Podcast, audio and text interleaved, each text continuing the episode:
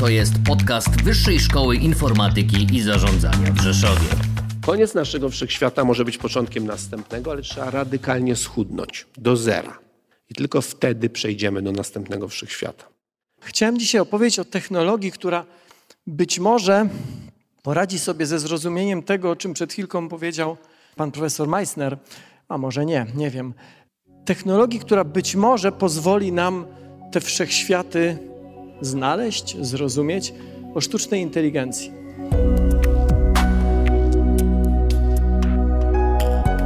Czy wszechświat miał początek? A może wszechświaty trwają jedne po drugich? Czy w zrozumieniu najtrudniejszych naukowych zagadnień pomoże człowiekowi sztuczna inteligencja? Czy wszechświat miał początek? To tytuł spotkania z profesorem Krzysztofem Meissnerem i doktorem Tomaszem Rożkiem, które odbyło się w ramach cyklu Wielkie Pytania w Nauce w grudniu 2022 roku. Jeszcze ważna uwaga. Wykłady profesora Meissnera i doktora Rożka były uzupełnione przez prezentacje, których w formacie audio oczywiście załączyć nie możemy. Są one dla Państwa dostępne na nagraniu tego spotkania na kanale uczelni na YouTube. Słuchać można jednak również bez odwoływania się do tych materiałów wizualnych. Jako pierwszy wykład wygłosił profesor Krzysztof Meissner. To jest podcast Wyższej Szkoły Informatyki i Zarządzania w Rzeszowie. Dziękuję bardzo za zaproszenie. Bardzo się cieszę, że mogę tutaj w Rzeszowie być i chciałbym dzisiaj próbować odpowiedzieć na pytanie, jedno z tych pytań wielkich, czy wszechświat miał początek. Otóż tutaj może zacznę od, to jest oparte o, o współpracę, między innymi będę opowiadał o współpracy z Rogerem Penrose'em, czyli laureatem Nagrody Nobla z 2020 roku, z którym współpracuję już wiele, wiele lat. Teraz piszemy też wspólną pracę na ten temat, że być może początek wszechświata był końcem poprzedniego wszechświata. Nawet dzisiaj dostałem bardzo długi list od niego, także to jest współpraca, która trwa. No, za namową więzi napisałem również, znaczy przeprowadził ze mną wywiad y, y, Jerzy Sosnowski i wkrótce ma się ukazać książka, którą tylko na razie mogę okładkę pokazać, mianowicie Fizyk w jaskini światów, gdzie to wynika z tego, że jestem platonikiem, jestem absolutnym fanem Platona, stąd jaskinia, natomiast światów, dlatego że opowiadam właśnie o tym, że o tej koncepcji Penrose'a, że następują po sobie wszechświaty, że my żyjemy w jednym z wszechświatów, po nas nastąpi następny, a przed nami był poprzedni. Ale o tym dzisiaj sobie opowiemy. Otóż przed stu laty fizyka zmieniła się bardzo. Znaczy radykalnie. To jest kompletnie inna fizyka. Niestety w szkołach nie zawsze to znajduje odzwierciedlenie, ale fizyka jest kompletnie inna. Znaczy przeszła tę drogę, przeszła od Arystotelesa, od obserwacji tego, co obserwujemy, co widzimy bezpośrednio, głównie dzięki Einsteinowi, do platońskiego widzenia świata jako świata będącego emanacją idei obiektywnych, czyli praw fizyki. I te prawa fizyki zaczęły być w fizyce absolutnie fundamentalne. Zaczynamy od praw, a dopiero potem pytamy, jak te prawa realizują się w świecie, który obserwujemy. To jest zupełnie inne podejście do fizyki, mianowicie takie, że do XIX wieku, z małymi wyjątkami, fizyka rozwijała się w ten sposób, że zbierano coraz więcej obserwacji i w końcu z tych obserwacji próbowano wydobyć prawo które rządzi, tak jak planety, tak jak prawa Keplera dotyczące e, ruchu planet. Były obserwacje, potem prawo. Od XX wieku fizyka na poziomie fundamentalnym rozwija się zupełnie inaczej. Najpierw jest pomysł, jaka idea, jaka symetria rządzi światem. Jest teoria, która tworzona jest, która realizuje tę symetrię, a dopiero na końcu pytamy, czy ta symetria rzeczywiście w świecie jest realizowana. Oczywiście na ogół nie jest. Na ogół nasze pomysły są kompletnie błędne. Tak, w ten sposób, no, tysiące teorii po prostu nie ujrzało nawet światła dziennego. Natomiast jeżeli się uda, a wielkim tego świata się udawało, tak jak Einsteinowi, tak jak e, Diracowi, jak potem stworzenie mechaniki kwantowej, Heisenberg, Schrödinger, dzięki temu że ten proces jest od czystej myśli do obserwacji, a nie odwrotnie, jeżeli sformułuje się taką teorię, to ta teoria ma szansę opisywać zjawiska, których jeszcze nie widzieliśmy, o których jeszcze w ogóle nawet nie zdawaliśmy sobie sprawy. Einstein, jak napisał swoje równania w 1915 roku, napisał je dlatego, że były zgodne z pewną symetrią świata, którą założył, i dlatego nie wiedział, że w tych równaniach jego są czarne dziury, jest rozszerzanie się wszechświata, jest akrecja materii na, w galaktykach. Tych procesów jeszcze wtedy nie obserwowano. On o nich nie miał pojęcia, pisząc te równania. Także ten sposób podejścia do fizyki, równania czy też teorie, które się stworzy, przerastają swoich twórców. Oni nie mają pojęcia tak naprawdę, co w nich tkwi w tych równaniach, podczas kiedy opis tego, co widzimy, jest opisem tego, co widzimy i niczym więcej. Otóż to fizyka również przeszła te 100 lat temu od XIX-wiecznego determinizmu, czyli przekonania, że fizyka czy prawa, w szczególności prawa Newtona, opisują ściśle wszystko, co się może zdarzyć i to ścisłe przewidywanie, gdybyśmy znali stan świata, byśmy przewidzieli wszystko, co się zdarzy i wszystko, co się zdarzyło. Byśmy mogli opisać całą sekwencję świata. A jedyny problem wtedy jest, że nie znamy stanu świata, ale to jest techniczny problem. Natomiast 100 lat temu okazało się, że to jest błędne. To znaczy, że my, nawet znając stan świata, nie potrafimy przewidzieć jego przyszłości ściśle. Mechanika kwantowa mówi, że świat się staje w każdym momencie i my nie możemy przewidzieć wyników pojedynczych doświadczeń. Możemy przewidzieć w średniej, co się stanie, ale nie dokładnie. Więc ten indeterminizm, który jest wbudowany w fizykę od 100 lat, kompletnie zmienił nasze myślenie o świecie i nasze myślenie o tym, co z praw fizyki wynika. I ta niepewność dotyczy także początku wszechświata.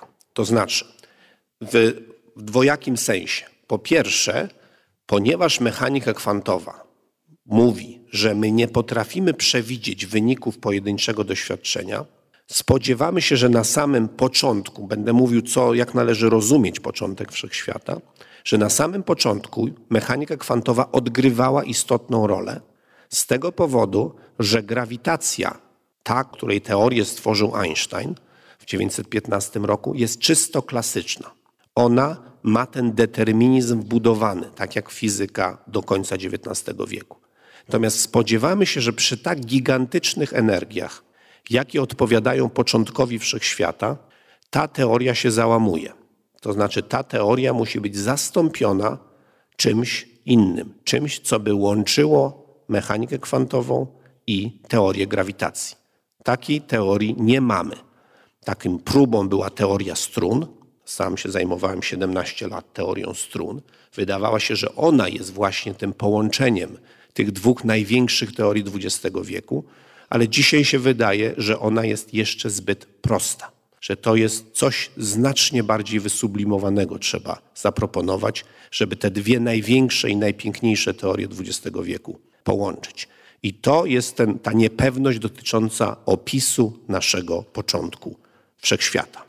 Nawet tego nie wiemy, czy nasz wszechświat jest jedyny. To znaczy, o ile ja nie bardzo wierzę w tak zwany wieloświat, czyli światy istniejące równolegle, mam argumenty przeciwko temu, to światy istniejące jeden po drugim, czyli po naszym wszechświecie jest kolejny, a przed naszym był poprzedni, jest to zdecydowanie bardziej należąca do fizyki, być może błędna, ale koncepcja bardziej należąca do fizyki, bo sprawdzalna. I o tym opowiem w, w trakcie wykładu. Otóż 100 lat temu, jak mówiliśmy, zostały te dwie największe teorie fizyczne stworzone. W 1915 ogólna teoria względności, w 1925 mechanika kwantowa, które kompletnie zmieniły nasze myślenie o, o, o świecie, o rzeczywistości. To jest całkowicie inny paradygmat. Fizyka jest zupełnie inna od 100 lat. I teraz no, musiałem, nie, nie powstrzymałem się, żeby na, nie napisać najpiękniejszych równań w fizyce, mianowicie to są równania Einsteina które nie będę ich tłumaczył, ale trzeba je zobaczyć. To, to piękno trzeba no, z kilkanaście lat popracować, ale one są ekstatycznie piękne, od razu Państwu mówię. Mianowicie one wiążą lewą stronę, czyli krzywiznę wszechświata, czterowymiarową krzywiznę, i prawą stronę, czyli energię i pęd zawartą we wszechświecie. To równanie napisał właśnie Einstein w 1915 roku. Chciałbym zwrócić uwagę na jeden element, mianowicie ten wyraz, ten, z lambdą.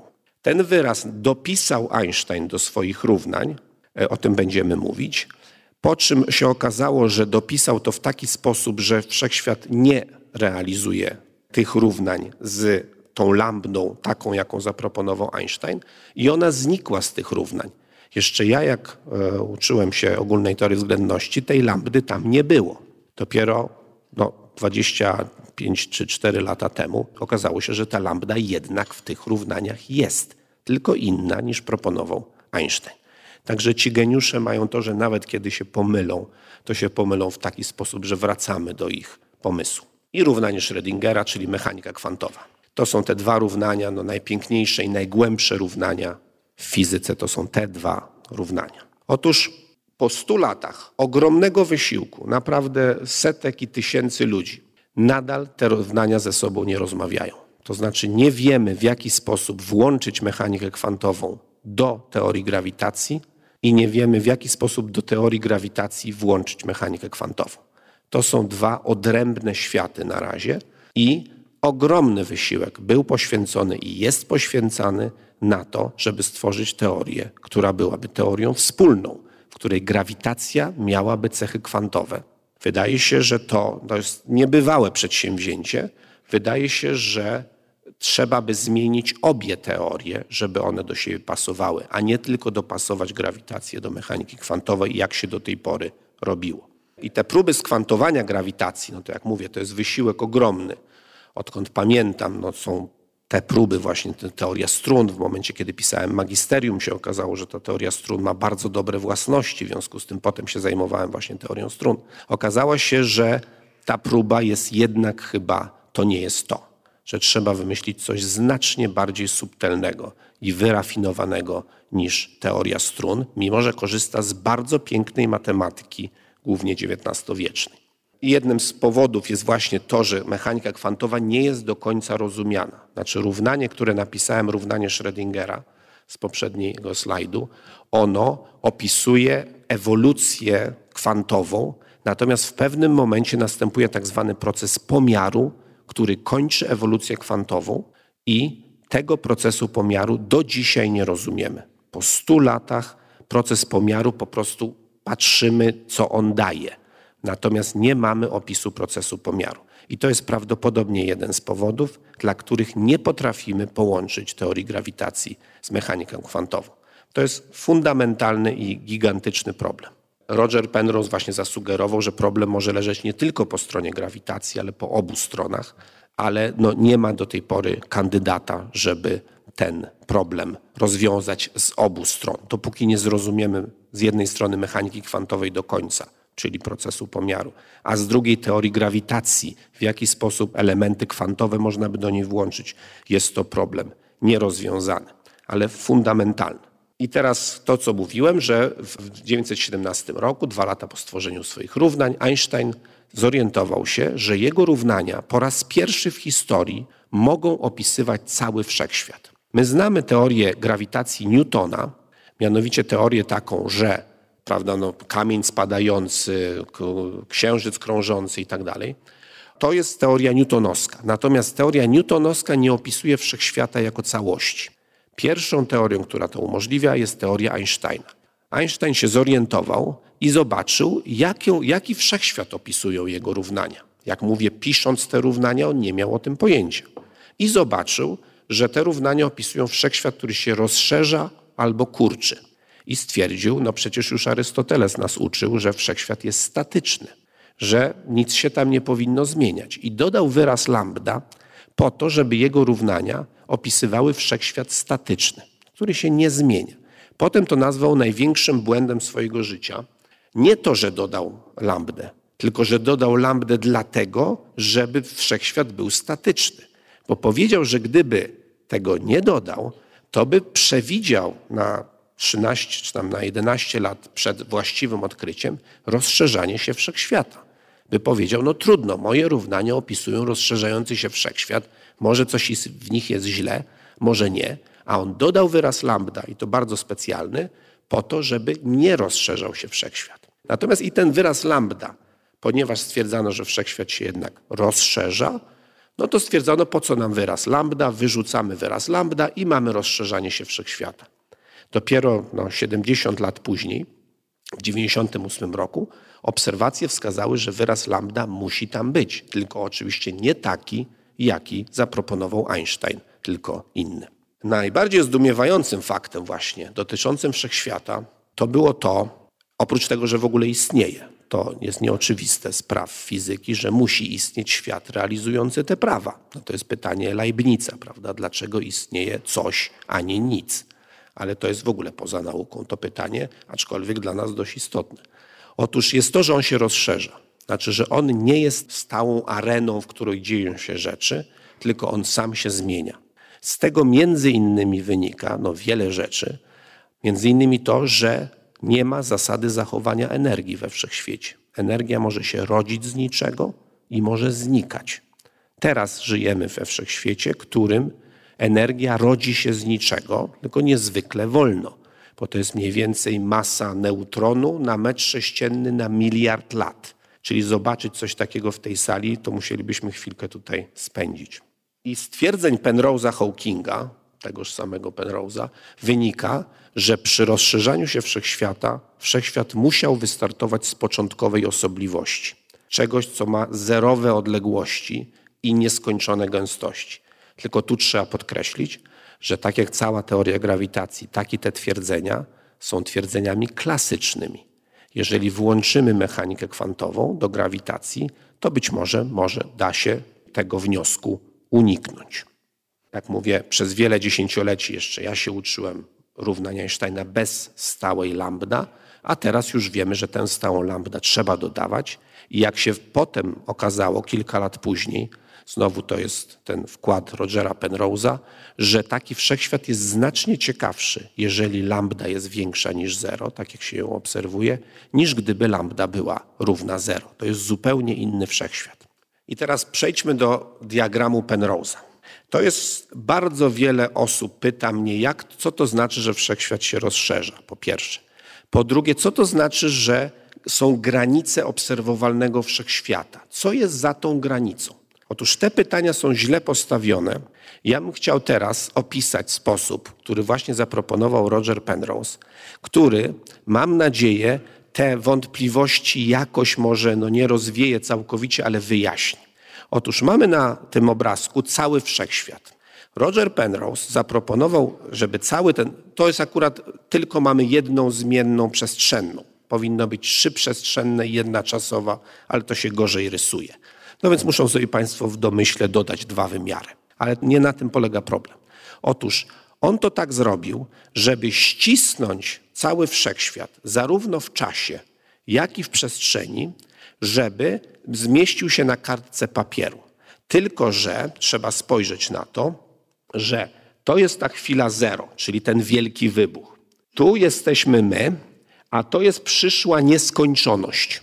To znaczy, od nas, gdybyśmy tutaj musielibyśmy nieskończenie długo czekać. On to tak ścisnął, że wygląda to na skończoną odległość, a jest nieskończenie daleko.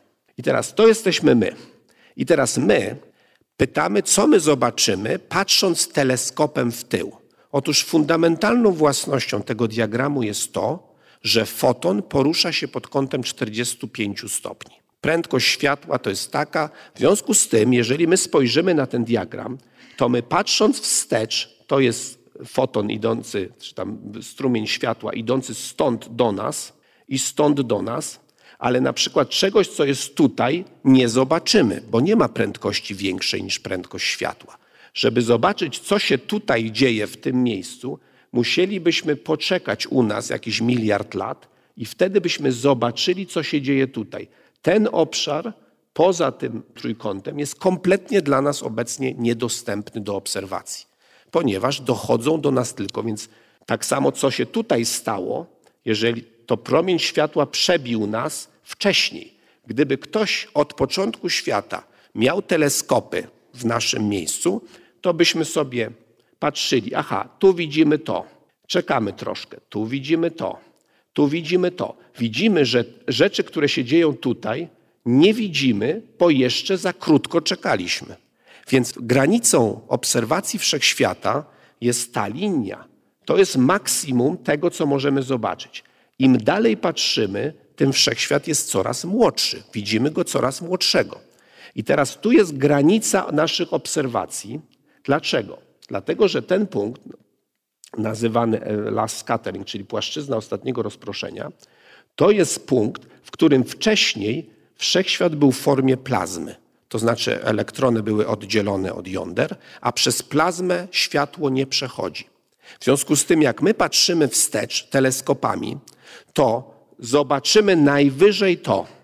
I to jest granica naszego obserwacji wszechświata, bo my zawsze myślimy o obserwacjach, aha, że teraz ja widzę daleko, a co jest za tym, co ja patrzę? Nie. Wcześniej nic nie było, ponieważ wszechświat nie może być młodszy. I to jest granica naszych obserwacji.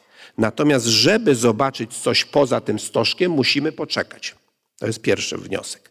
Drugi wniosek jest taki, że nawet jeżeli poczekamy nieskończenie długo, czyli znajdziemy się w tym punkcie, to nie zobaczymy całego wszechświata. To będzie zawsze dla nas niedostępne do obserwacji. I to jest niesłychanie ważny wniosek, który widać na tym, mam nadzieję, że widać na tym diagramie, że mając wszechświat, i to jest wszechświat ze stałą kosmologiczną dodatnią. Gdyby ona była zero, on by inaczej wyglądał, ale nie będę tego rysował, ponieważ wiemy, że stała kosmologiczna jest dodatnia. I teraz patrzenie w związku z tym na taki diagram mówi, że im dalej patrzymy, czyli chcemy dalsze rzeczy zobaczyć, to one są młodsze. Im dalej patrzymy, są jeszcze młodsze, jeszcze młodsze, a tu są w trakcie, kiedy wszechświat był w formie plazmy. Dalej już nie zobaczymy. W związku z tym optycznie teleskopami nie zajrzymy dalej niż do tego punktu.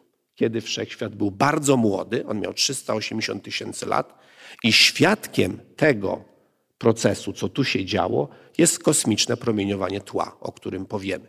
W każdym razie ten diagram będę jeszcze kilkakrotnie przywoływał. W każdym razie to bardzo według mnie poglądowo wskazuje, jak my się sytuujemy we wszechświecie. Oczywiście Idąc tutaj w górę, to podałem mniej więcej, te, to jest tak zwany czas konforemny. To, co wprowadził Penrose, to jest tak zwany czas konforemny, który biegnie od zero do jakiejś skończonej wartości. Ale dla nas ten czas biegnie zupełnie inaczej. Dotąd my 13 miliardów lat czekaliśmy, a żeby dostać się tutaj, byśmy czekali nieskończenie długo czyli jakieś no, 10 do setnej, 10 do 800 lat i tak dalej. Rozszerzanie się wszechświata oznacza, że w danym czasie, że e, odległości między punktami tymi są zupełnie inne niż odległości między tymi punktami. Te są dużo większe. Więc to jest pewien sposób narysowania wszechświata, ale według mnie zdecydowanie lepszy, ponieważ on nam mówi o czym możemy wiedzieć, będąc w tym punkcie wszechświata? Wszystko, co tu było, mo możemy o tym wiedzieć, a o tym nie możemy, o tym nie możemy, a na to czekamy dopiero. Więc to jest bardzo ważny wniosek. I tu podałem, jak się wszechświat rozszerza, tu się rozszerza coraz szybciej, prawda? Na przykład teraz wkraczamy w okres, gdzie rozszerzanie wszechświata co 17 miliardów lat, odległości między odległymi punktami będą większe prawie trzy razy po kolejnych 17 miliardach raz znowu trzy razy, znowu trzy razy. No to jest to, co się zwykle nazywa etapem inflacji. Chyba tego rozdziału nasz prezes NBP nie poczytał, bo go zaskoczyła inflacja. Więc nasz wszechświat. Więc on jest, te, te trzy podstawowe rzeczy, czyli BB, no to jest Big Bang, czyli wielki wybuch, tu. Tu jest LS, czyli last scattering, czyli płaszczyzna ostatniego rozproszenia, kiedy wszechświat przechodzi z plazmy do przezroczystego wszechświata i dlatego możemy widzieć wszystko. Mamy świetne zdjęcie tej płaszczyzny, tak naprawdę, tej sfery, czyli tych punktów dwóch, sprzed 14 miliardów lat. Mamy doskonałe zdjęcie, dlatego że po drodze tu się prawie nic nie działo. Znaczy jakieś galaktyki powstawały, coś tam, ale one prawie nie zaburzyły tych fotonów. W związku z tym mamy fantastyczne zdjęcie z tych dwóch punktów, które jakbyśmy przenieśli do trzech wymiarów, byłyby sferą nas otaczającą. A wszystko, co dalej, byłoby młodsze. Więc to jest ta osobliwość początkowa, o której mówiliśmy. To jest to osta ostatnie rozproszenie, które jest pomiędzy erą plazmy, kiedy nic nie widać, żaden teleskop nic nam nie pomoże, a erą przezroczystego wszechświata i stąd światło podróżujące przez te 14 miliardów lat to jest to, co nazywamy mikrofalowym promieniowaniem tła, o którym jeszcze powiemy. I FE to jest, to jest to, co było tutaj, czyli to jest ten future end, czyli to, co jest końcem naszego wszechświata. On ma bardzo różne własności w zależności od tego, czy to jesteśmy my, czy to jest foton, który jeżeli zapaliłbym o ten to zapalone w nocne niebo, te fotony podróżowałyby do tego końca, tu, one by podróżowały tutaj i osiągnęłyby ten punkt w skończonym czasie, a tak naprawdę w czasie zero. Foton nie czuje czasu. Foton wysłany z tych reflektorów do mnie, on podróżuje tam, nie wiem, kilkadziesiąt nanosekund. Dla nas, dla niego nie minęła nawet femtosekunda. Jeżeli ja wyjdę i nocne niebo oglądam i patrzę na galaktykę Andromedy, jedyną widoczną gołym okiem na półkuli północnej, do której zresztą zdążamy jako e, nasz układ słoneczny, e, w ogóle nasza galaktyka, e, zdążamy do, do Andromedy, foton leciał 2,5 miliona lat stamtąd. A dla tego fotonu nie minęła nawet femtosekunda.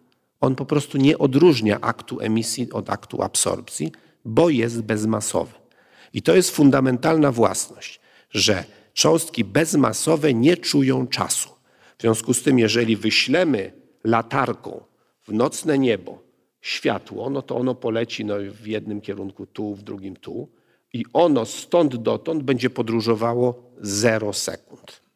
A dla nas będzie to nieskończenie odległy w czasie proces, dojście stąd dotąd. Ale to o tym jeszcze będziemy mówić, co się dzieje. E, dobrze. I teraz to jest bardzo ważne, że to jest nieskończenie odległe, a nieskończenie bliski dla cząstek bezmasowych. I teraz to ostatnie rozproszenie. Skąd my mamy tę mapę? Jak mówiliśmy wcześniej, wszechświat był tak gorący, że był w formie plazmy. To znaczy, że elektrony były oddzielone od jąder.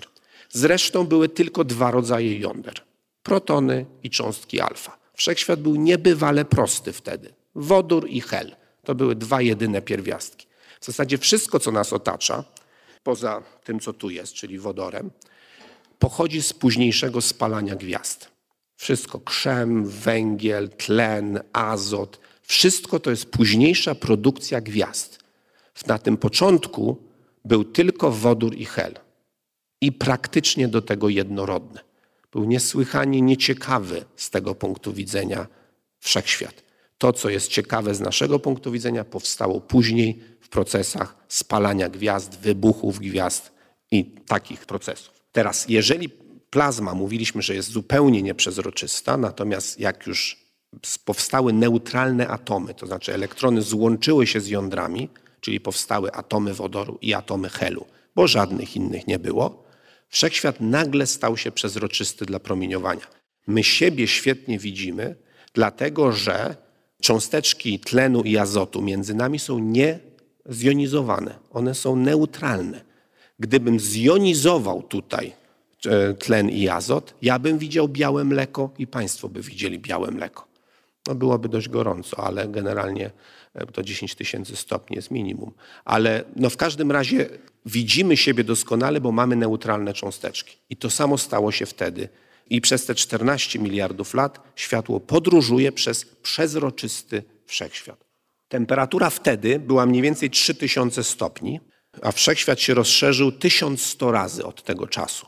Czyli temperatura spadła z 3000 podzielone przez 1100 i mamy 2,7 Kelwina obecnie temperaturę promieniowania tła. Czyli jest to mikrofalowe, ale wtedy było bardzo gorącym promieniowaniem, takim 3000 stopni. I teraz jest ono, jak to, to, to zdjęcie, które mamy, to jest praktycznie jednorodne to promieniowanie. Są minimalne, jak patrzymy w jednym kierunku, jest tam o jedną stutysięczną Kelwina cieplej. Jak patrzymy w innym kierunku, jest o jedną stutysięczną Kelwina zimniej. Jest to praktycznie, wszechświat jest taką jednorodną kuchenką mikrofalową, ale niesłychanie jednorodną. My nie potrafimy takiej kuchenki stworzyć na Ziemi, która byłaby aż tak jednorodna. I teraz te drobne fluktuacje wydaje się nieistotne. Co to jest jedna stutysięczna Kelwina wobec trzech Kelwinów? No to jest praktycznie nic. Te małe fluktuacje przez te 14 miliardów lat, one tam, gdzie było troszkę gęściej, zaczęło zbierać z okolicy materię, tam, gdzie było troszkę rzadziej, wysysało tę materię. I z tego po tam 100 milionach lat i tak dalej, i tak dalej, zaczęły tworzyć się gwiazdy, galaktyki, gromady galaktyk z tych minimalnych różnic gęstości, które były na początku. Więc badanie tego jest niesłychanie ważne, żeby zrozumieć, skąd się wzięły takie struktury jak galaktyki, gwiazdy czy gromady galaktyk. E, I teraz, ponieważ te fluktuacje, jak mówimy, są niesłychanie ważne do zrozumienia początków generowania struktur we wszechświecie, to były osobne satelity wysyłane. Sam fakt istnienia promieniowania był znany również z naziemnego. To Penzias i Wilson e, stwierdzili, że takie promieniowanie dochodzi, ale te minimalne fluktuacje wymagały już satelitów. I te satelity zostały wysłane. To był COBI, WMAP i, i ostatnio Europa wysłała Plancka, satelitę Planck. I one dostarczyły nam niesłychanie dokładnych map tegoż promieniowania w funkcji kąta. Gdzie, z którego kierunku nadchodzi jakie promieniowanie. Czy troszeczkę gorętsze, czy troszeczkę zimniejsze. Gdyby takie mapy były robione przez, nie wiem, 10 miliardów lat temu i porównanie tych map dałoby nam to, że my byśmy stwierdzili, czy rzeczywiście z tych małych zgęstków powstały galaktyki. Ale ponieważ pierwsze mapy to jest tam lata 80., powiedzmy, to my mamy jedną mapę. Im trzeba by poczekać miliard lat i spojrzeć w to samo miejsce za miliard lat i spytać, czy tam powstały gwiazdy i galaktyki, gdzie teraz widzimy jedynie odrobinę gorętszą e, zgęstek e, helu i wodoru. Teraz, ponieważ ten prostokąt wyglądał bardzo ładnie, to Roger Penrose powiedział, no dobrze, no to może tak jest, że można dokleić drugi prostokąt u góry i dokleić drugi u dołu. No wygląda to na szalony pomysł, dlatego że jak mówiłem, że my poczekamy nieskończenie długo jako cząstki masywne, żeby w ogóle dojść do pierwszej naszej, ale on powiedział zaraz, zaraz, ale fotony dojdą tam, bo fotony, fotonom jest obojętne, czy to trwa 10 do setnej lat, czy 10 do 500, im i tak nie płynie czas. No więc wtedy zaczęło się pytanie, co się dzieje w momencie, kiedy my w tym punkcie, co będzie dalsza przyszłość wszechświata. Bo jeżeli my będziemy wiedzieć, jaka jest przyszłość wszechświata, to powiemy, aha, to może poprzedni wszechświat, on to nazywa eonami, te kolejne wszechświaty, żeby nie, nie, nie, było, nie było jakiejś e, niejednoznaczności, co to jest wszechświat, to w poprzednim eonie, jak będziemy wiedzieć, co się dzieje w naszym, to powiemy, że to samo stało się tutaj. I może będzie można jakieś wnioski wyciągnąć czy to jest możliwe, czy to nie jest możliwe, czy te wszechświaty, czy te eony są obserwowalne, czy też nie. To był jego pomysł i nazwał to CCC, czyli konforemna kosmologia cykliczna. I e, to jest ten pomysł Penrose'a, nad którym ja też już kilka lat z nim pracuję. Otóż zobaczmy, jaka jest przyszłość naszego wszechświata, żeby zastosować to później do poprzedniego wszechświata, zakładając, że one były podobne. Otóż, e, co się u nas dzieje? No na razie obecnie zderzają się czarne dziury, tam wygasają gwiazdy, e, gwiazdy neutronowe. Skądinąd to zderzenie gwiazd neutronowych obserwowane przez laboratorium LIGO-Virgo, czyli poprzez fale grawitacyjne, ono zmieniło nasze myślenie o pochodzeniu ciężkich pierwiastków, czyli typu złoto, ołów, uran. Do tej pory myśleliśmy, że one powstają w wybuchach supernowych, tylko że tam się nie zgadzało to, że w wybuchach supernowych powinno ich być bardzo mało, a tak naprawdę obserwujemy ich dość dużo złota, uranu, toru e, czy bizmutu.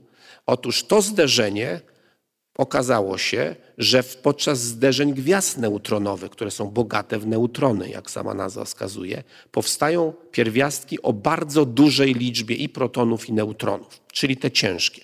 Podczas tego zderzenia szacuje się, że tam kilkaset mas ziemi złota powstało. Mas ziemi złota.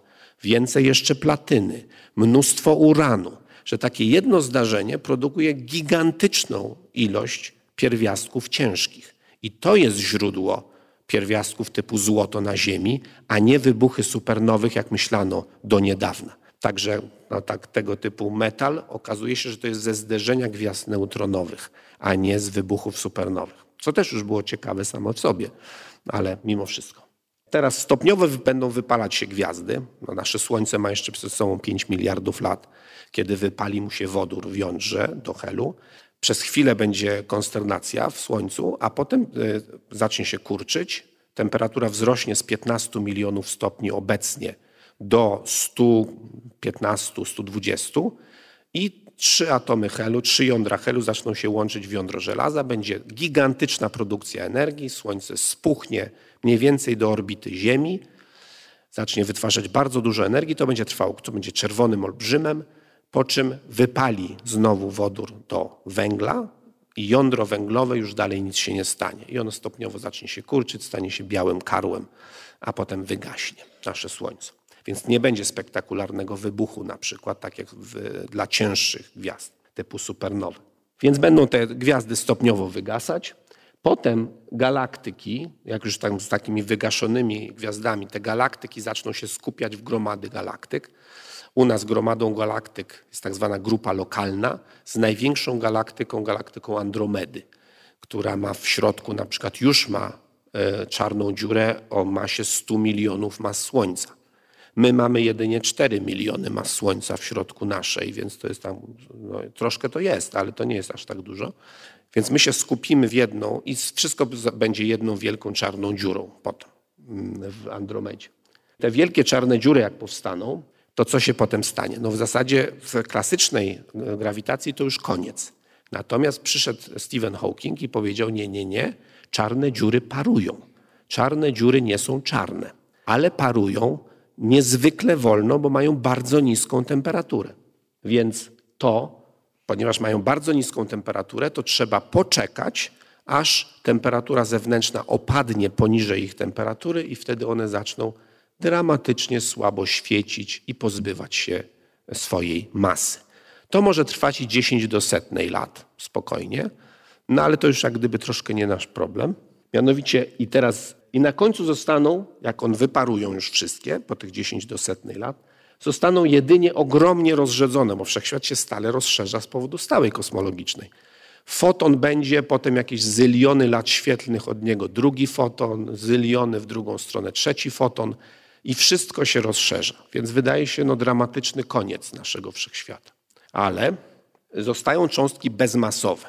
I w związku z tym, jak zostają tylko cząstki bezmasowe, to przestaje płynąć czas we wszechświecie, ponieważ nie ma już żadnego zegara.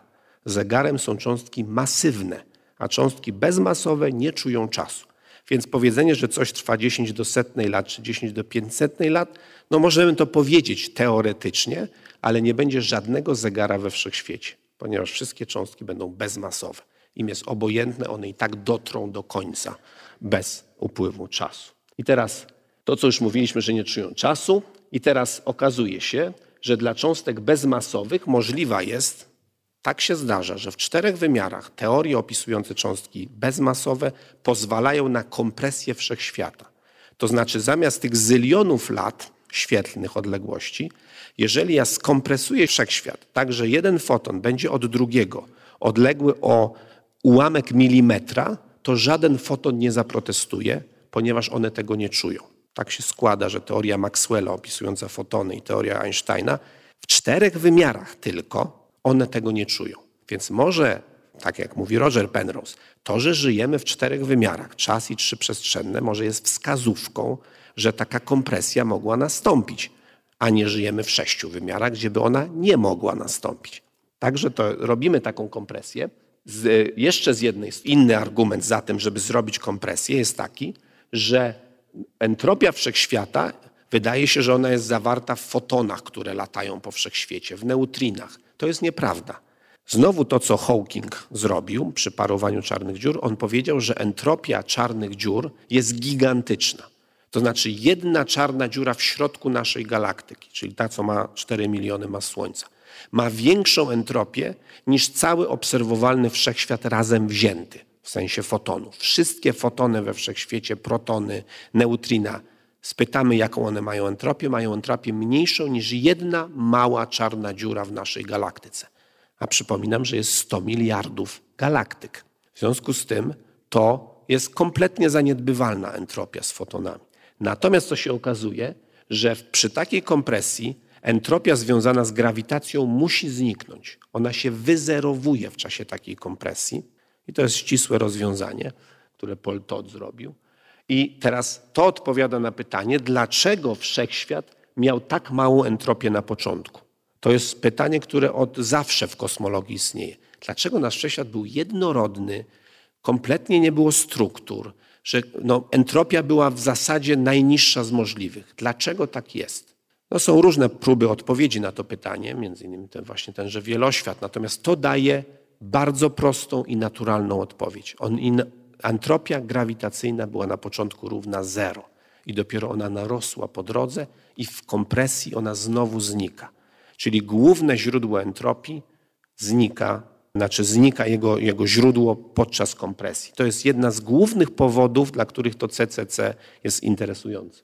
Zwykłe problemy kosmologii, typu dlaczego wszechświat jest jednorodny, dlaczego jest izotropowy, również znikają, ponieważ my teraz rozszerzamy się, jesteśmy początkiem, czy jesteśmy źródłem jednorodności dla następnego eonu. W związku z tym teraz ten moment tej, tego ujednoradniania następuje teraz. Teraz po kompresji fotony z tych bardzo mało energetycznych i odległych od siebie robią się bardzo energetyczne i bardzo blisko siebie. I one zderzając się po kompresji zaczynają rodzić nowy wszechświat, bo one mogą wytworzyć na przykład parę elektron-pozyton, która już masywna jest. W związku z tym zaczyna płynąć czas w nowym wszechświecie i zaczynamy z bardzo gorącego wszechświata po kompresji. To jest jak gdyby początek nowego wszechświata, bierze się z poprzedniego i tejże kompresji. I teraz pytanie, jakie ślady po tym poprzednim eonie możemy obserwować? Czy to jest jedynie taka bajka o żelaznym wilku, czy my mamy jakieś ślady, żeby to sfalsyfikować? To tylko wtedy należy coś do fizyki, jak da się sfalsyfikować daną teorię. Otóż są dwa, mianowicie zderzenia czarnych dziur. Wyobraźmy sobie, że w poprzednim wszechświecie zderzyły się nam dwie czarne dziury. To jest to zderzenie tych dwóch czarnych dziur. W poprzednim eonie my jesteśmy tutaj. W związku z tym poszła fala grawitacyjna z tego i ona osiągnęła nasze ostatnie rozproszenie. Jak to wygląda? To musimy przenieść to, ten obrazek do trzech wymiarów. W trzech wymiarach fala grawitacyjna jest sferą rozszerzającą się, a nasza płaszczyzna ostatniego rozproszenia jest sferą nas otaczającą. Teraz przecięcie dwóch sfer to jest pierścień. Związku z tym my mówimy, szukamy pierścieni na mapie promieniowania tła, które będą no, niezwykłe, będą trudne do wyjaśnienia w jakikolwiek inny sposób. I to szukanie tych pierścieni być może jest świadectwem zderzeń czarnych dziur w poprzednim wszechświecie. No więc o, tu, tu, jest to w dwóch wymiarach, to byśmy jakbym przeniósł ten rysunek do dwóch wymiarów, to byłoby przecięcie dwóch stożków. Ale przenieśmy to do trzech wymiarów, będzie przecięcie dwóch sfer. I to jest pierścień. Napisaliśmy pracę z kolegami na temat szukania takich dużych pierścieni na mapie promieniowania tła i okazało się, że znaleźliśmy takie pierścienie i takich pierścieni zrobiliśmy również porównanie z jakimiś takimi sztucznymi mapami nieba i na jednej na tysiąc było więcej pierścieni niż na mapie prawdziwej. Więc powiedzieliśmy, no to o czymś świadczy. Ale jeden na tysiąc to się daje jeszcze przeżyć. Znaczy ludzie, którzy w to nie wierzyli, powiedzieli, a to jeden na tysiąc to tam nieistotne. No więc myśleliśmy nad kolejnym pomysłem, jaki jeszcze ślad po poprzednim wszechświecie dałoby się wymyślić. Otóż parowanie czarnych dziur w poprzednim wszechświecie. Wyobraźmy sobie, że powstała gdzieś w poprzednim eonie czarna dziura. Ona nie paruje, dlatego że na razie temperatura na zewnątrz jest za duża. No czekamy, czekamy, czekamy, aż wreszcie tu w pobliżu końca temperatura tak spadła, że ona zaczyna parować. I paruje te 10 do setnej lat. 10 do setnej lat wydaje nam się dość dużo, ale na diagramie Penrose'a to jest ta kropka. Te 10 do setnej lat to jest ta kropka. Czyli to jest tak naprawdę punktowe wstrzyknięcie energii do następnego eonu. W następnym eonie, jak już punktowe wstrzyknięcie, to taka kula no, rozszerza się z prędkością światła. Prawda? To jest tutaj zaznaczone. I dociera ona tutaj do płaszczyzny ostatniego rozproszenia. Czyli mamy przecięcie kuli ze sferą. Przecięcie kuli ze sferą to jest dysk. Więc szukaliśmy tym razem dysków. To już razem jest z Rogerem Penrose'em praca. Szukaliśmy dysków na mapie promieniowania tła, tu jest, tu jest ta praca właśnie. I to są położenia tych dysków. I teraz wytworzyliśmy 10 tysięcy map sztucznych i spytaliśmy się, czy te 10 tysięcy map sztucznych, ile ona ma takich przypadkowych dysków? No przypadkowe dyski się mogą znaleźć zawsze. Okazało się, że na 10 tysięcy tylko jedna mapa miała więcej dysków niż ta mapa prawdziwa. Ta mapa prawdziwa powinna mieć dyski, w środku jest goręcej, a na zewnątrz jest zimniej, no bo to jest wstrzyknięcie w punkcie. Więc pytaliśmy, a ile ma dysków takich, w których jest w środku zimniej, a na zewnątrz cieplej? Czyli takich dysków nie przewidujemy. I to było mniej więcej tam 3 czy 4 tysiące. Kompletnie statystyczny rozkład. Więc to wydaje mi się bardzo istotny argument za tym, że takie, poprzedni eon z parowaniem czarnych dziur był. I teraz podsumowanie. Początek naszego wszechświata być może bierze się z poprzedniego wszechświata. Teraz piszemy z Rogerem pracę, która chce pokazać, że nawet fizyka w poprzednim wszechświecie była taka sama jak w naszym. Ale ta praca powstaje już półtora roku. Dzisiaj dostałem długi list na ten temat. Może to w ciągu miesiąca skończymy. Że nie tylko, że był poprzedni wszechświat, ale że był podobny do naszego w sensie praw fizyki. Po drugie, koniec naszego wszechświata może być początkiem następnego, ale trzeba radykalnie schudnąć do zera. I tylko wtedy przejdziemy do następnego wszechświata. Także nie wszystkim to się może podobać. I to jest całkowicie inny scenariusz niż zwykle proponowany w kosmologii, w którym mamy jeden wszechświat od wielkiego wybuchu do końca, który trwa nieskończenie długo. Scenariusz, który opisałem, jest podobny, tylko że w tamtym scenariuszu po prostu na końcu zostają fotony i fale grawitacyjne i koniec. Jest taka śmierć cieplna wszechświata. W tym przypadku korzystając z tego, że te dwie teorie opisujące fale grawitacyjne w czterech wymiarach dopuszczają kompresję, my twierdzimy, że taka kompresja była. Czas, mam nadzieję, skończony to pokaże. Dziękuję bardzo. To jest podcast WSIS. To był wykład profesora Krzysztofa Meissnera. Po nim na scenie pojawił się dr Tomasz Rożek. Dobry wieczór. Szanowni Państwo, ja gram na skrzypcach, ale nie wiem dlaczego zapraszają mnie do filharmonii tylko dlatego że mówił o fizyce. Opowiadanie o fizyce po, czy w towarzystwie profesora Meissnera to jest mniej więcej tak, jakbym grał na tych skrzypcach obok Paganiniego.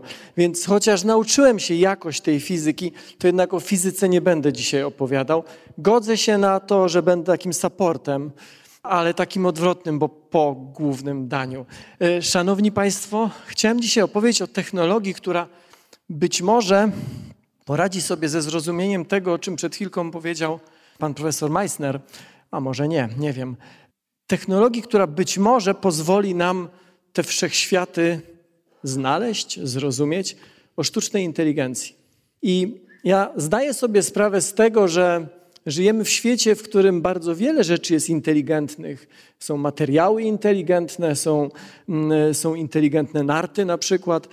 W zasadzie tutaj mamy do czynienia z pewnym takim nieporozumieniem, bo to jest takie proste tłumaczenie ze słowa smart. Smart to jest no, nie inteligentny, tylko raczej sprytny. A ja dzisiaj chciałem opowiedzieć o inteligentnych algorytmach, o inteligentnych programach, o właśnie tej sztucznej inteligencji, być może przez duże i. Ale zacznę od swojego takiego doświadczenia trochę osobistego. Jechałem kiedyś samochodem, który nie wymagał kierowcy. Znaczy miał kierownicę ze względów czysto formalnych i prawnych, natomiast tej kierownicy nie trzeba było dotykać. Za kierownicą była taka manetka, tą manetkę trzeba było dwa razy tak pyknąć. Jak się ją tak pyknęło, to e, kierownica lekko zadrgała i to był sygnał, że można ją puścić. E, ja na sobie lubię przeprowadzać pewne eksperymenty, bo jestem fizykiem eksperymentalnym. Natomiast miałem takie wrażenie, wsiadając do tego samochodu, że to nie będzie jeden z tych eksperymentów, który specjalnie mi się spodoba. Bo perspektywa, w której jakieś urządzenie za mnie podejmuje decyzję, wydawała mi się wyjątkowo mało atrakcyjna. Usiadłem za kierownicą tego samochodu, choć nie dotykałem tej kierownicy. Jeździliśmy po Warszawie, samochód robił wszystko to, co miał robić. Jak trzeba było zwolnić, to zwalniał, jak trzeba było skręcić, to skręcał, nawet migacz wrzucał. Trzymał się e, swojego pasa, nie szalał za bardzo, ale też nie jechał jakoś ślamazarnie. Później wyjechaliśmy za miasto, już lekko słońce zachodziło, droga była wąska, pasy nie były wymalowane, jakaś dziura była, on elegancko minął, z naprzeciwka tir jakiś jechał, jakiś zakręt i właściciel tego samochodu, który siedział obok mnie mówi tak, wiesz co, wydaje mi się, że tydzień temu on by jeszcze tędy nie przejechał. Chyba się nauczył. I to mnie mocno zaintrygowało, no bo co to oznacza, że samochód się nauczył? Właściciel mi później wytłumaczył, że te samochody mają taką właściwość, że raz na dobę łączą się z, z chmurą i tam wymieniają się swoimi doświadczeniami. Być może podobny, być może analogiczny samochód przejeżdżał tą trasą e, jeszcze w tej wersji takiej manualnej, ktoś kierował, ale nawet jak ktoś kieruje, to te samochody rejestrują wszystkie informacje, jakie można zarejestrować no i po prostu przekazał kolejnemu. Nauczył się. Gdy zastanawiam się, czym jest inteligencja, to dochodzę do wniosku, że chyba z inteligencją jest troszeczkę tak samo, jak chyba święty Tomasz mówił z czasem. Każdy wie, czym jest czas, póki nie musi tego powiedzieć na głos. Nie mamy definicji inteligencji. Ale kiedyś zrobiłem sobie takie ćwiczenie, zacząłem na kartce wypisywać, z czym dla mnie inteligencja się się jakoś wiąże, co mi się kojarzy z inteligencją. Lista była dosyć długa, ale później ją zacząłem nieco kompilować i skracać, i w gruncie rzeczy wyszły mi cztery takie punkty. To zdolność do analizy, z całą pewnością, to zdolność adaptacji do zmian, zdolność uczenia się, ale nie tylko pozyskiwania informacji, ale także wykorzystywania tych informacji i zdolność do rozwiązywania problemów. Jeżeli tak jest, że te cztery punkty definiują nam inteligencję, to ten samochód był inteligentny. Dlatego, że ten samochód spełniał te cztery punkty.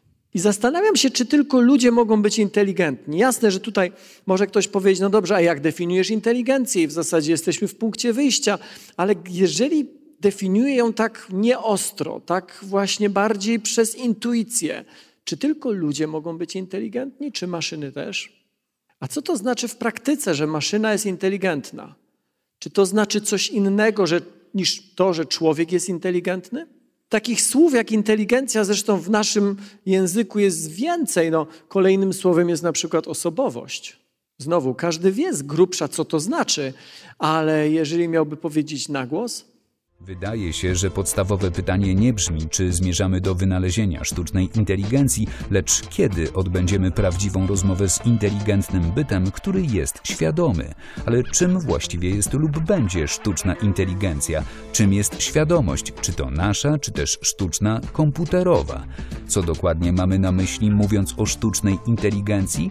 Trudno na te pytania odpowiedzieć, a gdzie wiele niewiadomych, tam wkradają się lęki i obawy. O pewnych sprawach jednak cokolwiek wiemy. Dzisiaj piszemy programy komputerowe, aby usprawniać liczenie, szacowanie, przyspieszać pracę i ułatwiać sobie codzienne życie. Nasz laptop czy smartfon to tak naprawdę zaawansowane liczydło. Daje mu zadanie, a maszyna używa swoich instrukcji, aby je wykonać. Nie zrobi nic, co wykracza poza jej kompetencje. Telefon nie przygotuje nam kawy, ekspres nie poprowadzi samochodu po autostradzie, a komputerowy program do przeglądania internetu nie odtworzy muzyki. Pojawiają się jednak znacznie bardziej skomplikowane programy, ich bazą są algorytmy. Nawet dla specjalistów są one nieco zagadkowe. Algorytm to takie pudełko. Inżynier czy informatyk tworzy pewne założenia, jak w tym pudełku mają powstawać połączenia między informacjami. Przykład? Taki algorytm może proponować tytuły filmów, które spodobają się konkretnej osobie, musi tylko poznać jej gust. Żeby zadziałał, musi też wiedzieć, jakie filmy osoba już obejrzała i jakie ocenia. W wyniku łączenia tych informacji pudełko wypluwa filmowe propozycje. W skrócie wiemy, jakie dane wpadają do pudełka i jakie z niego wychodzą. Jednak to, jak informacje były łączone ze sobą, jak przepływały między elementami algorytmu, jaką drogę przebyły, to wszystko jest tak złożone, że niemożliwe jest śledzenie tego procesu przez człowieka. No i właśnie w tym punkcie można by się zastanowić, czy to jest w ogóle dobry pomysł, że budujemy jakieś urządzenie i do końca nie wiemy, co się w środku dzieje? Budujemy pudełko i tak naprawdę nie wiemy, jak przebiegają w nim te procesy. Ale z drugiej strony w mózgu ludzkim też nie wiemy, jak przebiegają. My z grubsza ogarniamy, jak działa ludzki mózg. My wiemy mniej więcej, gdzie są obszary e, odpowiedzialne za widzenie, e, za mówienie, obszary odpowiedzialne za, za wyczuwanie zapachów. Te w naszym mózgu są najgłębiej, to znaczy, że są najstarsze. Ale gdyby ktoś zadał pytanie, no dobra, my to wszystko wiemy, ale czy my wiemy, gdzie konkretnie znajduje się konkretna informacja? Jak konkretnie impuls nerwowy przebiega pomiędzy jednym miejscem a drugim? Jak wygląda proces zapamiętywania, przypominania, kojarzenia? To to wszystko jest, cytując, tak skomplikowane, że my tego nie ogarniamy. No dobra, to jest dobry przykład z tymi, z tymi filmami, bo w gruncie rzeczy my korzystamy z takich rzeczy na co dzień. Jest taka aplikacja, na przykład nazywa się Spotify i ona e, rejestruje wszystko to, czego słucham ale nie tylko rejestruję, czego słucham, ale też jak słucham i kiedy słucham i w jakich okolicznościach słucham. Po jakimś czasie wie o mnie dużo więcej niż w pewnym sensie ja wiem o sobie, bo gdybym ja miał na te pytania odpowiedzieć, te, które właśnie przed chwilką zadałem, to tej odpowiedzi bym nie znał, ale aplikacja ją w pewnym sensie zna i mi proponuje. I dziwne jest, wiecie Państwo, to, że jak w tej aplikacji kliknę w katalog, czy, czy, czy powiedzmy w album proponowanych piosenek, one mi się wszystkie podobają. Ona to wie. Gdybym ja miał znaleźć te piosenki, być może spędziłbym tyle czasu, ile pan profesor mówił, było 10 do setnej lat z grubsza, bo piosenek na Spotify jest naprawdę sporo. Jest algorytm, który stoi za tą aplikacją i który nie tylko pozyskuje informacje, ale on, nie wiem, mogę użyć słowa rozumie? Z całą pewnością je wykorzystuje, wyciąga z nich wnioski. Ale to nie jest tylko kwestia aplikacji Spotify, to jest w zasadzie kwestia absolutnie wszystkiego, co mamy na naszych telefonach. Ja powiem więcej. Gdyby te aplikacje, gdyby te programy nie miały wszytej w siebie prostej, ale jednak jakiejś inteligencji, my byśmy z nich nie korzystali. Bo korzystanie z YouTube'a, korzystanie ze Spotify, korzystanie z, ze zwykłej przeglądarki internetowej, gdyby ona się nas nie uczyła, byłoby nie do zniesienia. Wydaje mi się, że o internecie może byśmy się wtedy uczyli tylko jako jakiejś bardzo wąskiej, o jakiejś sieci, którą wykorzystuje się w bardzo wąskim zakresie. Z całą pewnością internet nie byłby wykorzystywany tak, jak wykorzystujemy go dzisiaj. Analiza dużych zbiorów danych to jest pierwsze. Ale drugie, umiejętność wyciągania z tych danych wniosków. To jest najkrótsza definicja sztucznej inteligencji. To nie jest jedna technologia, to jest szereg technologii, które już dzisiaj rewolucjonizują, a może ewolucjonizują wiele aspektów naszego życia. Bardzo starałem się znaleźć nie tak dawno temu, choć jedną dziedzinę nauki technologii przemysłu, w której algorytmów nie ma algorytmów takich inteligentnych, które się uczą, które wyciągają wnioski, które podejmują decyzje i nie znalazłem ani jednej. Dziedziną, w której moim zdaniem mamy do czynienia nie z, nie z ewolucją, tylko z rewolucją, jest medycyna. I o niej za chwilkę powiem. No właśnie, teraz powiem. Analiza dużych zbiorów danych. Co to może oznaczać w praktyce? No może to oznaczać chociażby to, że dzisiaj mamy już algorytmy, nie takie eksperymentalne, tylko normalnie wykorzystywane algorytmy, które lepiej radzą sobie w rozpoznawaniu na przykład śladów nowotworów niż najlepsi radiolodzy. Wystarczy stworzyć takie pudełko, następnie wyuczyć je, to znaczy stworzyć jego ramy, i to robi oczywiście informatyk z inżynierem, później przeprowadzić proces uczenia, i to musi już zrobić, jeżeli mówimy o medycynie, chociażby lekarz, a później wrzucać do niego dane. Te procesy, jak one w środku przebiegają, my tego nie ogarniamy, my tego nie wiemy. Ale to pudełko jest tak stworzone, że ono potrafi znajdować pewne wzorce, potrafi wyszukiwać informacje w sposób tak nieoczywisty, w jaki my nie potrafimy wyszukiwać. W efekcie potrafi znajdować na zdjęciach tomograficznych na przykład, ślady niewielkich zmian, których my jeszcze nie zauważamy, ale to już są zmiany nowotworowe. I to dotyczy nie tylko i wyłącznie rozpoznawania obrazów. To dotyczy w zasadzie każdego aspektu naszego życia. To dotyczy także na przykład rozpoznawania stanów przez obserwację naszej twarzy, rozpoznawania emocji. E, kilka miesięcy temu poleciałem do Miami spotkać się z takimi z dwoma polskimi studentami, w zasadzie z dwójką, bo z chłopakiem i z dziewczyną założyli startup, który stworzył pierwszy na świecie algorytm, który jest lekarstwem. To jest w ogóle niesamowita historia, bo jak idziemy do apteki i kupujemy jakieś lekarstwo, nieważne czy boli nas noga, czy głowa, czy nam cieknie z nosa, to kupujemy w gruncie rzeczy cząsteczkę chemiczną, która coś tam robi. A oni stworzyli terapeutyk cyfrowy, bardzo zaawansowanego wideobota, który rozmawiając z dzieckiem, dlatego że to jest terapeutyk dla dzieci, z dzieckiem, które ma problemy, jeżeli, nie wiem, ma stany lękowe, stany depresyjne, rozmawiając z nim, rozpoznaje, co mu jest i rozpoznaje, co trzeba zrobić, żeby jego stan poprawić. Niesamowita historia. Nie chcę Państwu zabierać zbyt wiele czasu. Roz, rozmowa z tymi ludźmi możecie ją Państwo zobaczyć na kanale Nauka to Lubię. No właśnie, ale rozpoznawanie, testowanie stanów, emocji, uczuć w pewnym sensie przez obserwację twarzy, przez obserwację tego, jak człowiek mówi, jak się zachowuje, coś absolutnie niesamowitego. Dwa, trzy miesiące temu czytałem publikację e, grupy naukowców z MIT w Stanach Zjednoczonych, którzy stworzyli algorytm analizujący nasze ręczne pismo. Test był prosty, jest prosty. Dostaje się obrazek, opisuje się go. Co ciekawe, nie ma w gruncie rzeczy znaczenia w jakim języku, a algorytm, jeżeli jest tylko wyuczony w tym języku, rozpoznaje niewielkie zmiany. Jakie to są? Trudno powiedzieć. Może to, że czasami mylimy literkę dużą z małą?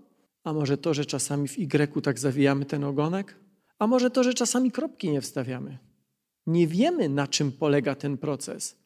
Wiemy jednak to, że ten wytrenowany algorytm potrafi z 80-85% skutecznością wskazać, kto zachoruje na chorobę Alzheimera 10 lat przed tym, kiedy wystąpią w ogóle pierwsze objawy. Mówiłem o medycynie, chcę powiedzieć o farmacji, króciutko. Państwo wiecie o tym z całą pewnością, przynajmniej większość z Państwa, że mamy problem, istnieje ogromny problem z antybiotykoopornością. Z tym, że tak swobodnie korzystaliśmy, korzystamy z antybiotyków, że bakterie bardzo szybko nauczyły się je obchodzić. E, dzisiaj jesteśmy w takiej sytuacji, w której stworzenie, znalezienie nowego antybiotyku, przeprowadzenie całego procesu rejestracji klinicznej trwa tak strasznie długo, a równocześnie kosztuje tak dużo, że bakterie są przed nami. Oczywiście nie chcę powiedzieć, że dzisiejsze antybiotyki są do niczego, chcę tylko powiedzieć, że coraz częściej pojawiają się takie szczepy, z którymi nie potrafimy sobie poradzić żadnym antybiotykiem.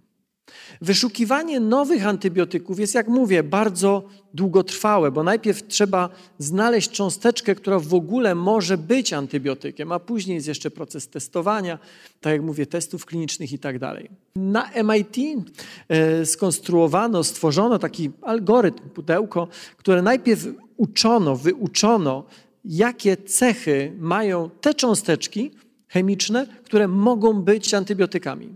A następnie do tego pudełka wrzucono po prostu dużą bazę cząsteczek chemicznych, bazę, która miała ile? Półtora miliarda um, rekordów. Algorytm 100 milionów cząsteczek przeanalizował w trzy doby. Trudno mi powiedzieć, ile byśmy musieli analizować 100 milionów różnych cząsteczek chemicznych. Być może znowu byśmy doszli, profesorze, do tego czasu, o którym Pan mówił. E, algorytm potrzebował trzy doby. Jak on to zrobił? Nie wiemy.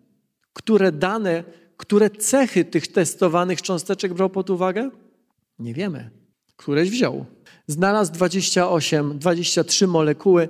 23 to już można przetestować. Okazało się, że 8 z nich to są nieznane antybiotyki, dwa to bardzo silne antybiotyki. To jest screenshot z filmiku z YouTube'a. E, kilka lat temu byłem w Szanghaju w takiej szkole. Nie mogłem robić tam zdjęć. Dlatego nie ma mojego zdjęcia, jest, jest zdjęcie z filmu. Tam dzieci miały, e, siedziały w ławkach, to w ogóle bardzo ciekawie wyglądało. Siedziały w ławkach miały takie opaski na czole. Mniej więcej takie jak te dzieci tutaj. E, na opaskach były diody, które informowały swoim kolorem nauczyciela, czy dziecko jest skoncentrowane, czy nie. W skrócie rzecz ujmując, nauczyciel tłumacząc coś, na przykład działanie na łamkach prostych, widział, kto się zgubił. Okay? Jak opowiadam tą historię do tego punktu, to rzeczywiście po sali przebiega takie straszne. Ale to jest tylko połowa historii. Bo druga połowa to jest taka, że zadałem sobie pytanie, ile ja pracy musiałem włożyć na różnych etapach mojej własnej edukacji, żeby nadrobić coś, co jest konsekwencją zgubienia się kiedyś wcześniej. I to dotyczy szczególnie nauk ścisłych. To czasami wychodzi naprawdę po wielu miesiącach. Jak to wyjdzie na pierwszym sprawdzianie i, dostanie, i, i, i dostanę pałę, to okej, okay. to jest jeszcze uczciwe. Mam do nadrobienia może 2-3 tygodnie. Ale to czasami wychodzi w zupełnie innym dziale. I czasami to nie tak prosto dojść, gdzie mamy braki. A teraz wyobraźcie sobie Państwo technologię, która informuje o tym, gdzie młody człowiek się zgubił dokładnie w momencie, w którym się gubi. Wyobraźcie sobie technologię, która pozwala na to, żeby młody człowiek zadania domowe, zadania na lekcji e, wykonywał nie w zeszycie, tylko pisząc na czymś w rodzaju, nie wiem, tableta, i, e, i wszytą w, w tego tableta, w to oprogramowanie, wszyte algorytmy, które analizują moment, w którym popełnia błąd, moment, w którym się waha, lekkie drgania ręki wtedy, kiedy jest zestresowany i wyciąga z tego wnioski. Algorytmy w edukacji to jest coś, co w Chinach, wtedy kiedy ja byłem, to był, to był program pilotażowy. Dzisiaj to już nie jest program pilotażowy. W Chinach. U nas jeszcze nie jest programem pilotażowym. Natomiast to jest coś, z czym wcześniej czy później się zderzymy. Czy powinniśmy się na to wszystko godzić? To jest zupełnie inna sprawa. Ja tego nie rozstrzygam, ja tylko opowiadam o technologii. O technologii, która się nas uczy, dzięki której jesteśmy w stanie zrozumieć dużo więcej, dlatego że dzisiejszy czas to jest, dzisiejszy świat to jest świat nadmiaru danych a nie niedoboru danych. Nadmiaru danych, z którymi czasami nie wiemy, co zrobić, bo ich jest tak dużo.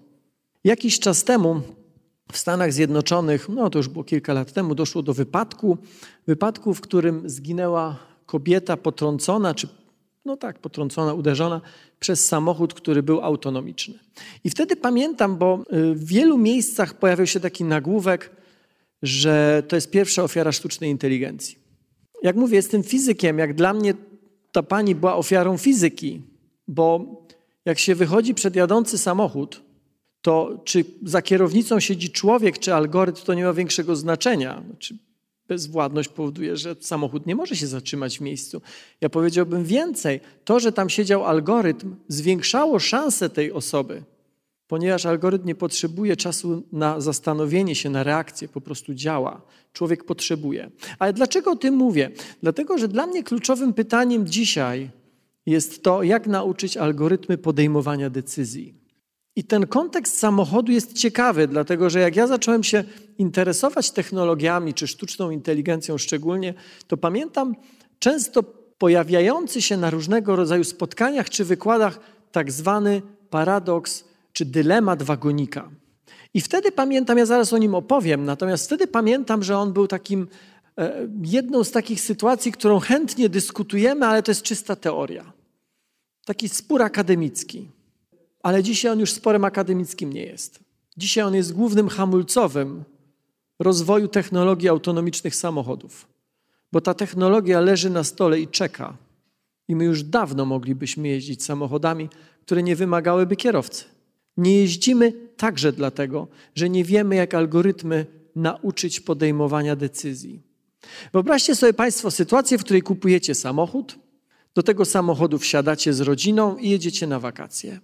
I przejeżdżając przez jakąś miejscowość, w pewnym momencie na drogę wylatuje piłka, a za tą piłką wylatuje dziecko, które nie zauważyło samochodu. Algorytm szybko działa, liczy i stwierdza, że on nie jest w stanie zahamować tylko musi podjąć decyzję, czy ma uderzyć w to dziecko, czy ma ostro skręcić kierownicę, koła i zjechać na bok. Być może rozjeżdżając kogoś na chodniku, a być może uderzając w drzewo i robiąc szkodę swojemu właścicielowi, czyli komuś, kto siedzi w samochodzie. Jaką decyzję ma ten algorytm podjąć? Zwykle w tej sytuacji zapada cisza.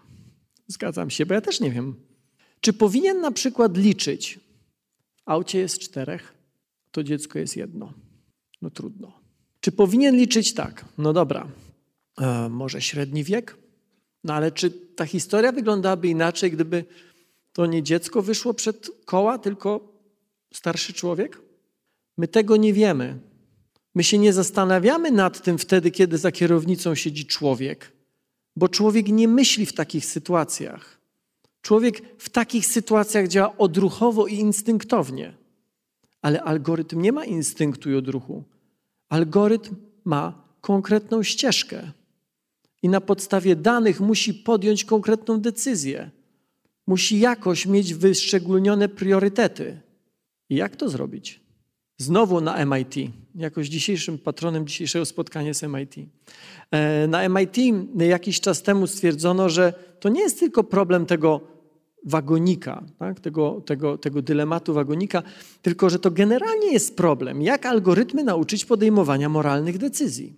I wtedy się zastanowiono, no dobrze, a skąd my wiemy, co jest moralne, a co nie? My ludzie, od rodziców, dla ludzi religijnych ważne są kwestie wiary. Na pewno życie weryfikuje też wiele poglądów, Otoczenie, towarzystwo, rówieśnicy, szkoła, mistrzowie, jasne, ale w gruncie rzeczy wychodzi na to, że my się tego wszystkiego też uczymy. No więc w takim razie padł pomysł, to zróbmy tak. Stwórzmy taki kwestionariusz. Na tym kwestionariuszu, czy w tym kwestionariuszu będzie mm, wiele różnego rodzaju pytania, w zasadzie opisanych sytuacji, i poprośmy ludzi, żeby wypełniali jak by się zachowali w tej sytuacji, albo w innej, albo w jeszcze innej. A następnie, jak zbierzemy taką moralność globalną, no to wtedy nauczmy algorytmów działania w ten sposób. I wiecie Państwo, co do zasady, wydaje mi się to dość sensowne. Ale jak się nad tym dłużej zastanawiam, to dochodzę do wniosku, a od kiedy jest tak, że większość wie, co jest moralne? Bo nie tak daleko stąd, patrząc w kierunku wschodnim, toczy się wojna, która nie jest moralna, ale którą toczą ludzie, którzy mają poparcie większości swojego społeczeństwa. A nasz kraj, jak mało który w ciągu ostatnich stu lat, był doświadczony przez dwa totalitaryzmy i obydwa miały poparcie swojego społeczeństwa. To nie jest wszystko takie proste. Jak je nauczyć podejmowania decyzji, jak je nauczyć moralności, to jest, są jedne z tych pytań, czy to są kolejne pytania w czasie tego mojego wykładu, na które ja nie znam odpowiedzi, nie znam też nikogo, kto by znał. Co było pierwszym wynalazkiem człowieka? Najprawdopodobniej pięściak, czyli obrobiony kamień używany na przykład do polowania. A co będzie naszym ostatnim wynalazkiem? Może prawdziwa sztuczna inteligencja. Pofantazjujmy. Jej narodziny sprawią, że ludzie nie będą już najinteligentniejszymi stworzeniami na Ziemi. Sztuczna inteligencja szybciej rozwiąże problemy, z którymi borykamy się od dawna i wyjaśni tajemnice materii, które nam wydają się czarną magią. Życie na Ziemi zmieni się wówczas diametralnie. Nasz rozwój może przyspieszyć, jeśli sztuczna inteligencja okaże się przyjazna, ale to nie jedyny scenariusz. Najtęższe głowy na Ziemi malują naszą przyszłość w czarnych barwach i narodziny sztucznej inteligencji porównują do odkrycia Ameryki. Cywilizacje zamieszkujące nowy świat uległy zagładzie, bo były mniej rozwinięte. To samo może czekać ludzkość. Tymczasem prace nad stworzeniem sztucznej inteligencji prowadzone są w wielu krajach, a eksperci nazywają je nowym wyścigiem zbrojeń.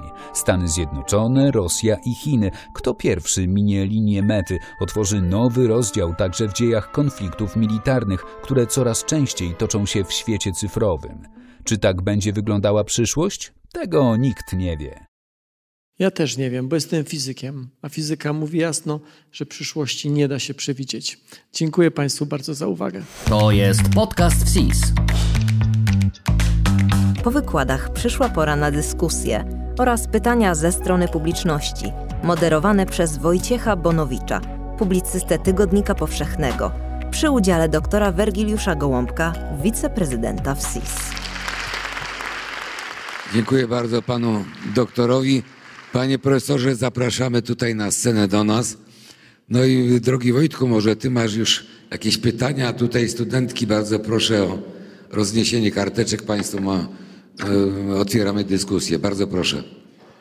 Bardzo dziękuję, ale sądzę, że do poprowadzenia dyskusji w takiej sytuacji po- potrzebny byłby jakiś nowy algorytm, a nie ja, bo jestem trochę w takim położeniu, jak ci, którzy próbują teorię grawitacji połączyć z mechaniką kwantową. To- I teraz nie wiem, właściwie widzę tutaj wśród tych pytań, które Państwo już przysłali, kilka takich, na które odpowiedzi padły, na przykład o rolę sztucznej inteligencji, ale zaraz yy, i przyszłość sztucznej inteligencji. Ale żeby tak trochę Państwa rozerwać, a Panom za, y, pokazać też z jakimi problemami my się tutaj borykamy, czy zdaniem Panów Profesorów jedzenie z mikrofalówki jest szkodliwe? Profesorze, pan mówił o mikrofalówce, więc proszę. Wszyscy siedzimy w takiej dużej kuchence mikrofalowej, więc... No właśnie, prawda? Więc e, znaczy, no nie wiem, znaczy wiem jak działa doskonale, wiem w jaki sposób podgrzewa potrawy. Natomiast czy to biologicznie to zmienia na tyle potrawy, że to przestaje być to jako fizyk nie wiem. Znaczy mogę powiedzieć dokładnie jak to działa, ale czy biologicznie to są zbyt skomplikowane pytania dla fizyka. Jeżeli fizyka jest nauką prostą, To było widać, prawda? Po, tak. tym, po tych wszystkich tam... Tak, no, może Państwa przekonałem do tego, ale w każdym razie pytania z dziedziny medycyny czy biologii to są ekstremalnie trudne pytania z punktu widzenia fizyki z wielu względów. Jeden z tych względów jest taki, że w fizyce, jak ja mówię coś o elektronie, to biorę sobie elektron i ten elektron jest taki sam jak każdy inny elektron. To znaczy nie pytam o jego historię, nie pytam, czy on się właśnie wziął z wody i ktoś go wyekstrahował, czy był w Morzu Bałtyckim, czy w Dunajcu, czy, czy w Wisłoce. Nie pytam o to, ponieważ on jest identyczny. Natomiast jak mówimy o sprawach biologicznych, o, już nie mówiąc o medycynie, to każdy no, pacjent jest bytem samym dla siebie, który ma swoją historię i od tej historii, że się nie wiem, kiedyś uderzył w głowę i teraz ma nietolerancję na antybiotyki na przykład, to ja nie mogę tego stwierdzić. Po pierwsze, nie znam tej historii. Po drugie, nawet gdybym znał tę historię, to nie mogę przeprowadzić rozumowania, jakie przeprowadzam w fizyce. Że do tej pory wziąłem milion elektronów i zachowywały się tak a tak, to w związku z tym wezmę pacjenta, milion pacjentów, którzy są identyczni w tych samych warunkach, tylko jeden się uderzy, tam po 500 tysięcy się uderzyło, a 500 tysięcy się nie uderzyło. I pytam o nietolerancję. Nie da się takich, y, przeprowadzić takich eksperymentów, na szczęście zresztą. I w związku z tym jest to ekstremalnie trudne pytanie z punktu widzenia fizyka, ponieważ obiekty, z którymi mamy do czynienia, mają swoją historię po pierwsze, po drugie są bardzo skomplikowane i w związku z tym jakiekolwiek eksperymenty, które mogłyby powiedzieć, że ten konkretny czynnik jest stuprocentowo ważny w tym konkretnej, nie wiem, chorobie, tego nie mogę zrobić. W związku z tym biologia, medycyna są zdecydowanie zbyt trudne, żeby pod, podchodzić do nich z punktu widzenia fizyki i jednoznacznie odpowiadać na takie pytania. Także bardzo autorkę lub autora pytania przepraszam, ale jak zawsze okazało się, że jest zbyt trudne. Także słuchajcie, y, do pana doktora Rożka wobec tego pytania dotyczące sztucznej inteligencji ja tak skompresuję, bo istotne jest właśnie, czy ona, nam, ona może nam pomóc, bo ja myślałem, że do tego pan trochę dojdzie w swoim wykładzie, czy ona nam może pomóc w odpowiedzi także na to pytanie, y, czy istnieje początek wszechświata. Czy ona po prostu pomoże nam lepiej zrozumieć te procesy, o których mówił pan profesor? Z całą, pewnością. No. z całą pewnością łatwiej mi odpowiedzieć na pytanie o mikrofalówkę. Mogę? no może pan jak... E, Jedzenie, jedzenia z mikrofalówki jest tak samo zdrowe, jak i z czegokolwiek innego. To znaczy mikrofalówka nie wpływa na to, że jedzenie zdrowe staje się niezdrowe, więc to jest ta, ta łatwa część.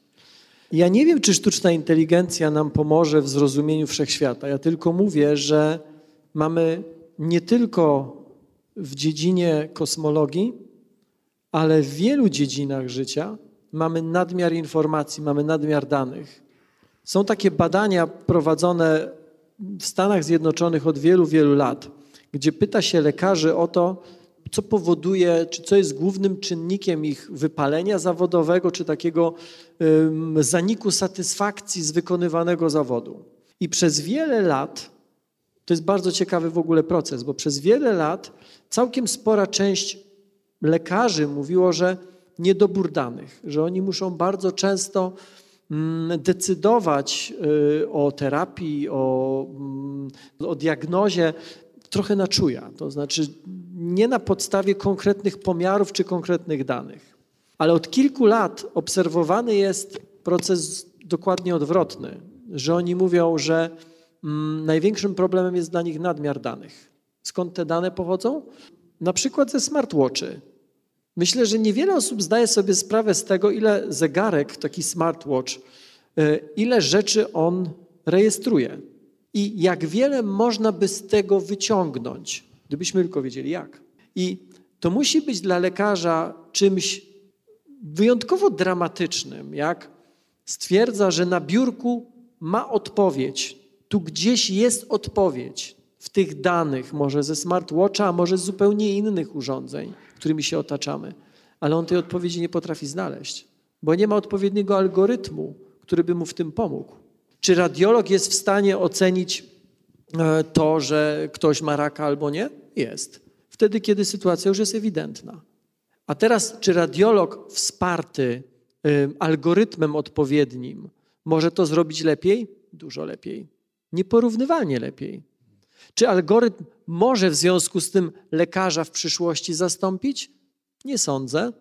Myślę, że raczej będzie bardzo potężnym narzędziem dzięki któremu ten radiolog, ten onkolog, ale też psychiatra czy psycholog będzie mógł lepiej leczyć, wcześniej zauważać. Być może także fizyk z nadmiaru danych. Z tego nadmiaru danych nasze mózgi działają na innych zasadach. My nie potrafimy z dużych zbiorów danych, na które wpływ ma wiele różnych zmiennych, wyciągać wniosków. Natomiast e, algorytmy to potrafią. Więc jeżeli coś ma nam pomóc, to być może um, algorytmy, o których dzisiaj opowiadałem, w kilku zaledwie przykładach, to są tych, tych przykładów mógłbym podać dużo, dużo więcej. Panie doktorze, ale pan mi nie może tak szeroko odpowiadać, bo pan widzi, co ja tu mam. No. Bardzo dziękuję. Znaczy, ja, bym, ja bym chciał... Jedno, właśnie tak. chciałem dopytać, bo może co, jak fizyk na to patrzy, może mu się tam te algorytmy jednak do czegoś przydadzą. To znaczy tak, ja mam, e, znaczy takie podstawowe wątpliwości jest moje takie. To jest, czy algorytmy potrafią być kreatywne? To znaczy, nie wyobrażam sobie sztucznej inteligencji, która w roku 914 wymyśla równania Einsteina. Bo to jest tak inne od wszelkich pomysłów, mhm. podejścia do fizyki, która była wcześniej, że to wymagało no, Einsteina, który by nagle spojrzał na w zupełnie inny sposób. W związku z tym ta kreatywność sztucznej inteligencji może kompletnie nie wynikać, choćbyśmy mieli gigantyczne zbiory danych, korelowali wszystko ze wszystkim, to nadal spojrzenie zupełnie nowe, prostopadłe do dotychczasowego, może nie być w zasięgu tych algorytmów. I drugie pytanie to jest, że algorytmy mogą pomóc w leczeniu raka, ale kto zadaje pytania? Kto mówi, że leczenie raka jest ciekawe? Bo na przykład, gdybyśmy zadali pytanie sztucznej inteligencji, zostawili e, decyzję, zmniejszyć e, konsumpcję energii na świecie. Sztuczna inteligencja by rzuciła się na wszystkie dane i pierwszą rzeczą, jaką by zlikwidowała, to jest ludzkość, ponieważ ona straszliwie zużywa dużo energii. Więc jeżeli źle zadamy pytanie i jeszcze zostawimy możliwość decyzji, możemy na tym słabo wyjść. No ja bym tu niektórych... Pełna zgoda, dlatego... Niektórych bym tu zlikwidował za te pytania, co mi przysłali. Pełna zgoda, dlatego koń, y, zakończyłem moje wystąpienie pytaniem, jak je nauczyć te algorytmy podejmowania decyzji. Przeskakując do samego początku tego, o czym pan profesor mówił, powiem tak, ja nie wiem, czy algorytm byłby w stanie mm, wymyślić e, równania Einsteina. Pewnie by się nie nazywały Einsteina, skoro są Einsteina, więc to Einstein nie wymyślił, ale... Może by ich w ogóle nie było. Może by ich w ogóle nie było. Natomiast obserwuję czasami obrazy wymalowane, wyrysowane, stworzone, animacje stworzone przez algorytmy i z całą pewnością widzę coś, czego nigdy wcześniej jeszcze nie widziałem. Coś tak absolutnie innego, że gdyby ktoś mi nie powiedział, że to zrobił algorytm, to mnie by było trudno uwierzyć, że to zrobił człowiek. Czy to jest kreatywność? Nie wiem, ponieważ kreatywność to jest jedno z tych słów, które bardziej rozumiemy niż wiemy. Niektórzy twierdzą, że człowiek też nie jest kreatywny, ponieważ kreatywność człowieka opiera się jednak na doświadczeniach i na intuicjach, które budujemy z świata, w którym głównie funkcjonujemy. Czy tylko to wystarczy? Nie wiem. Mówię tylko, że kreatywność też ma swoje jakieś podstawy w procesie uczenia, a algorytmy potrzebują procesu uczenia po to, żeby tworzyć rzeczy, których człowiek by nie stworzył. To jest ta druga kwestia. I trzecia kwestia, zgadzam się z panem profesorem, że kluczem jest to, jak my zadamy pytanie. Ale być może jest tak, że mamy do czynienia z taką trochę sinusoidą. Pan profesor mówił o tym, że do jeszcze 100 lat temu ludzie tworzyli czy rozumieli prawa przyrody przez wyciąganie wniosków z pomiaru. Później fizyka zrobiła fikołka i zaczęliśmy na to patrzeć od drugiej strony.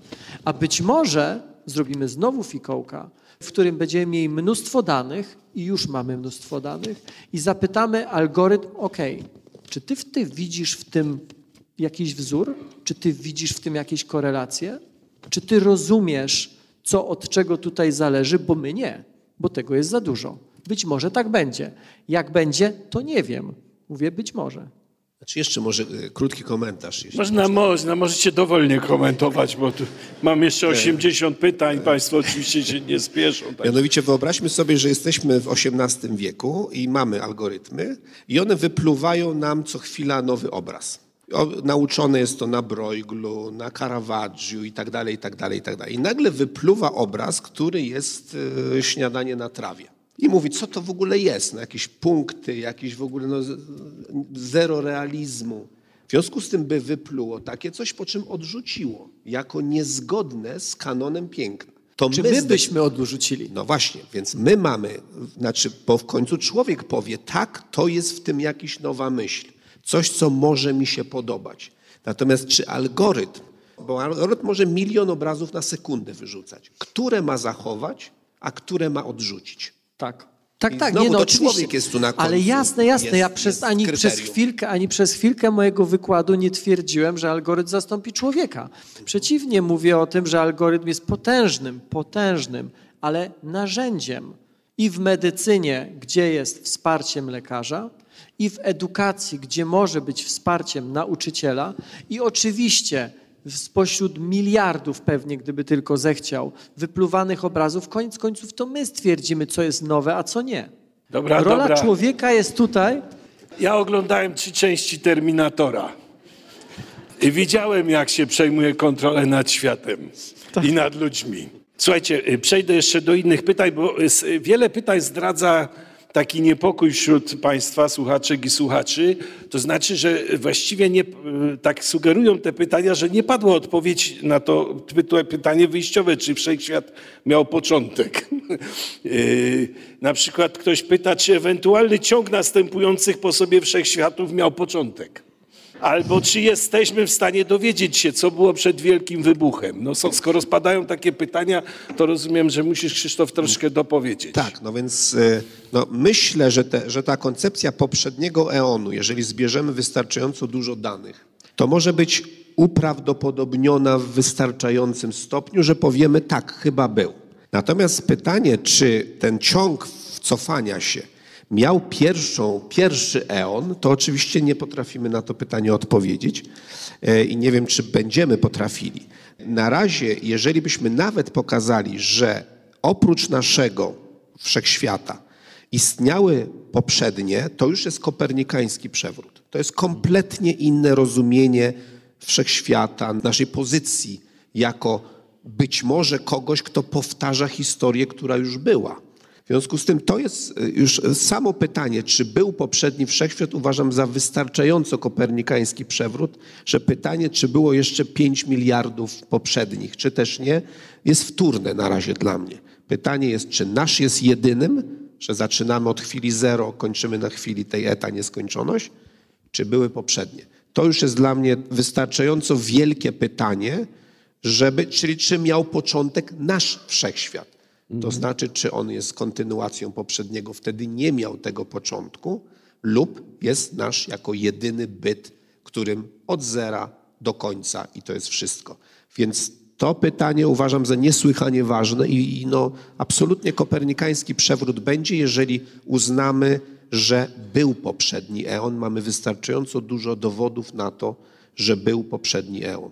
To jest wielkie pytanie. Z Uważam. tym się łączy jeszcze, bo widzę, że się też powtarza ten wątek, dlaczego y, pan profesor wyklucza istnienie wszechświatów równoległych. Skoro mogły następować po sobie, to równie dobrze sugeruje ktoś, można sobie wyobrazić i może szukać jakichś dowodów na to, że równolegle No więc e, wprowadzono ten, ten tak zwany multiverse, który jest zresztą pięknym pomysłem nazwy universe i multiverse.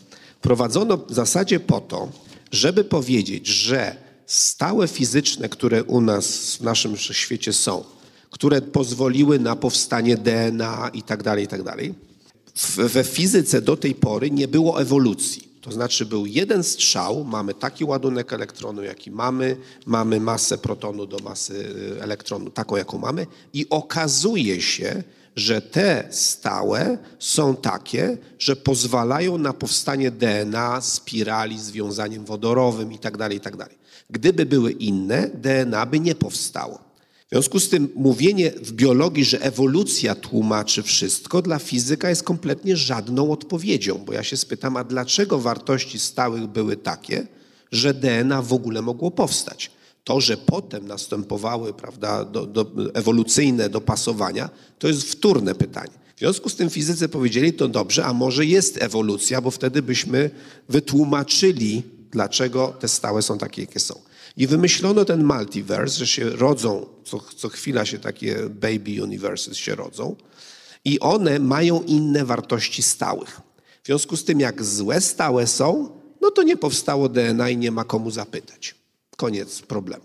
Teraz w pewnym momencie powstaje wszechświat, który ma dobre wartości stałych, ale ponieważ mogą się zmieniać, to one w trakcie, zanim te 13 miliardów lat ten wszechświat istnieje, się zmieniły i znowu nie ma komu zapytać.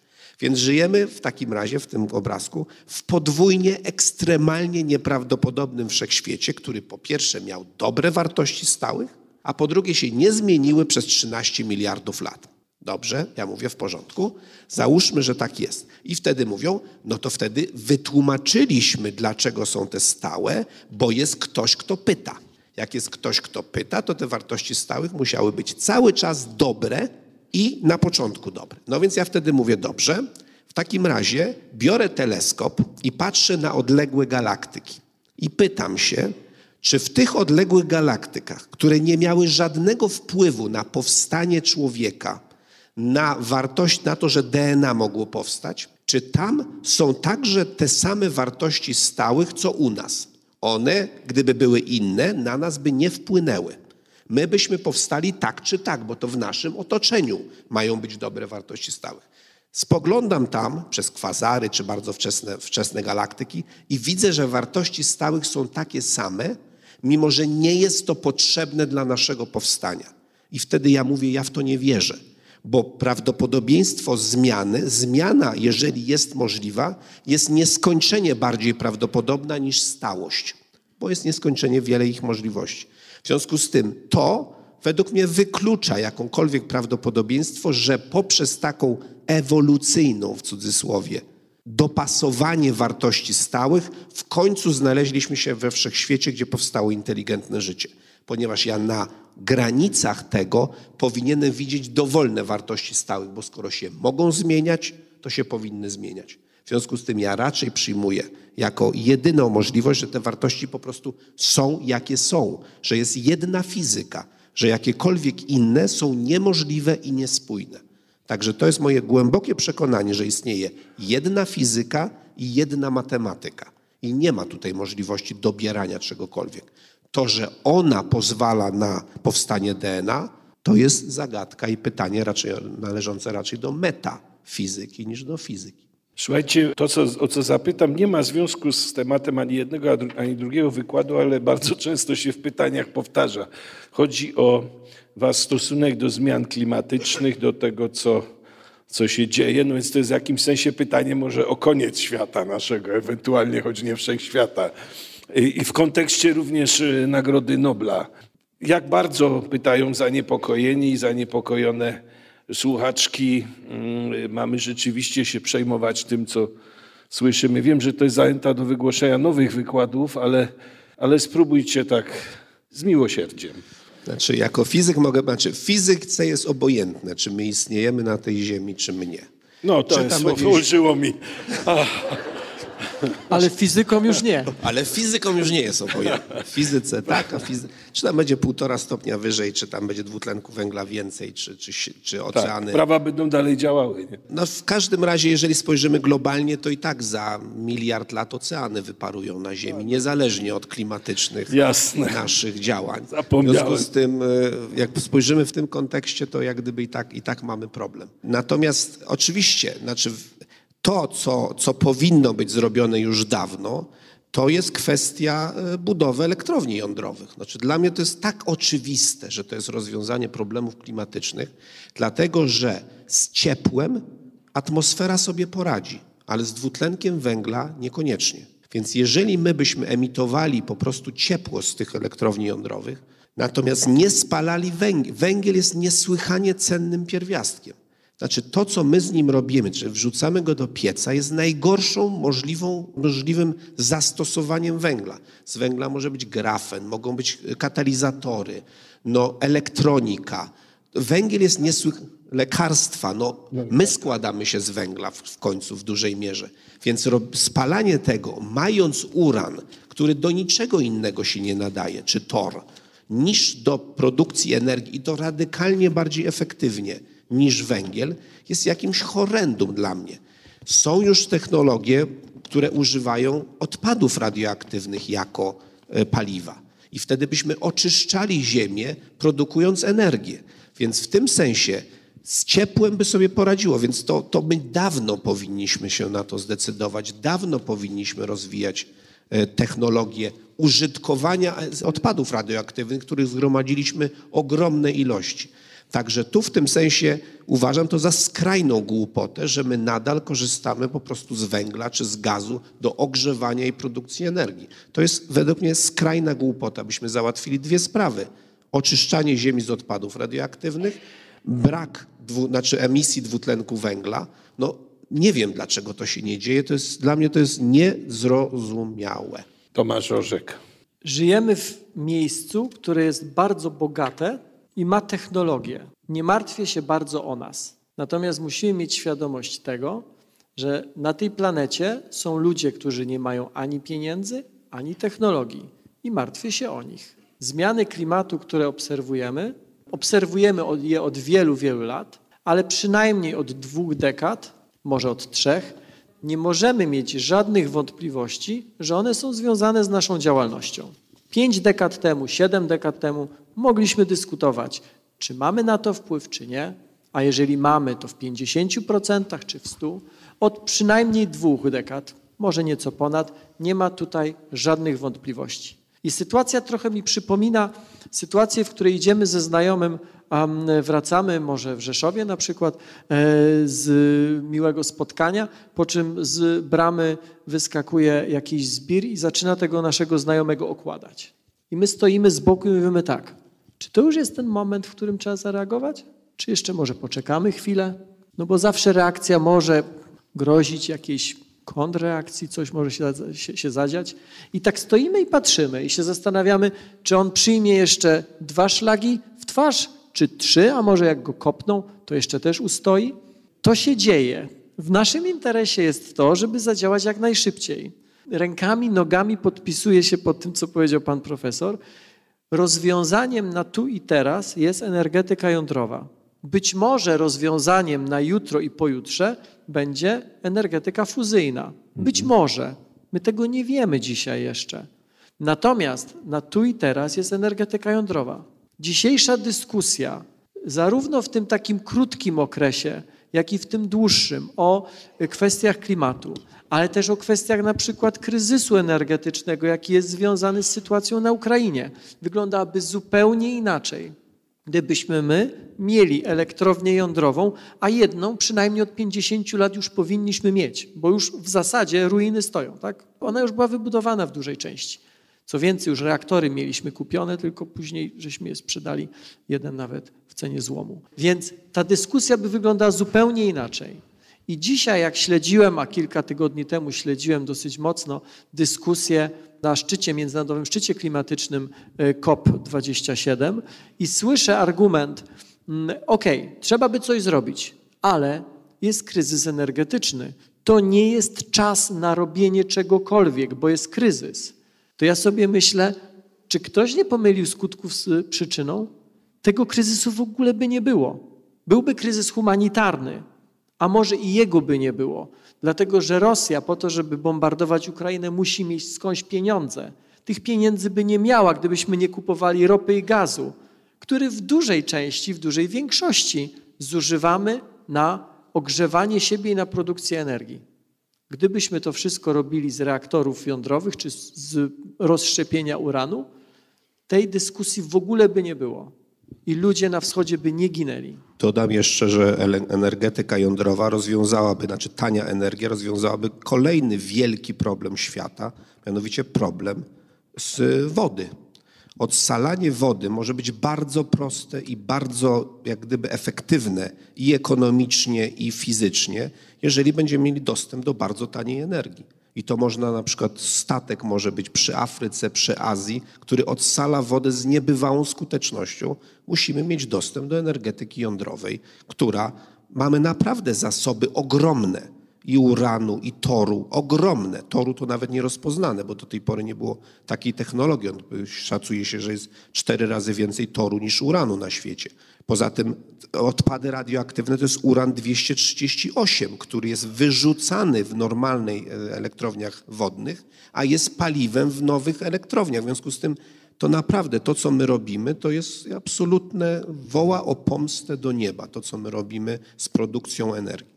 Jeszcze tylko jedno zdanie powiem. No dobra, trzy. Większość problemów Bo ja na będę Ziemi... tym z tej anegdoty. Dobra. Wiesz. Obijającym. A ja będę się A przyglądał. profesor się nie przyglądał. Wiedziałem, że pan to powie, profesor. Większość problemów na Ziemi wiąże się albo bezpośrednio, albo pośrednio z niedoborem energii.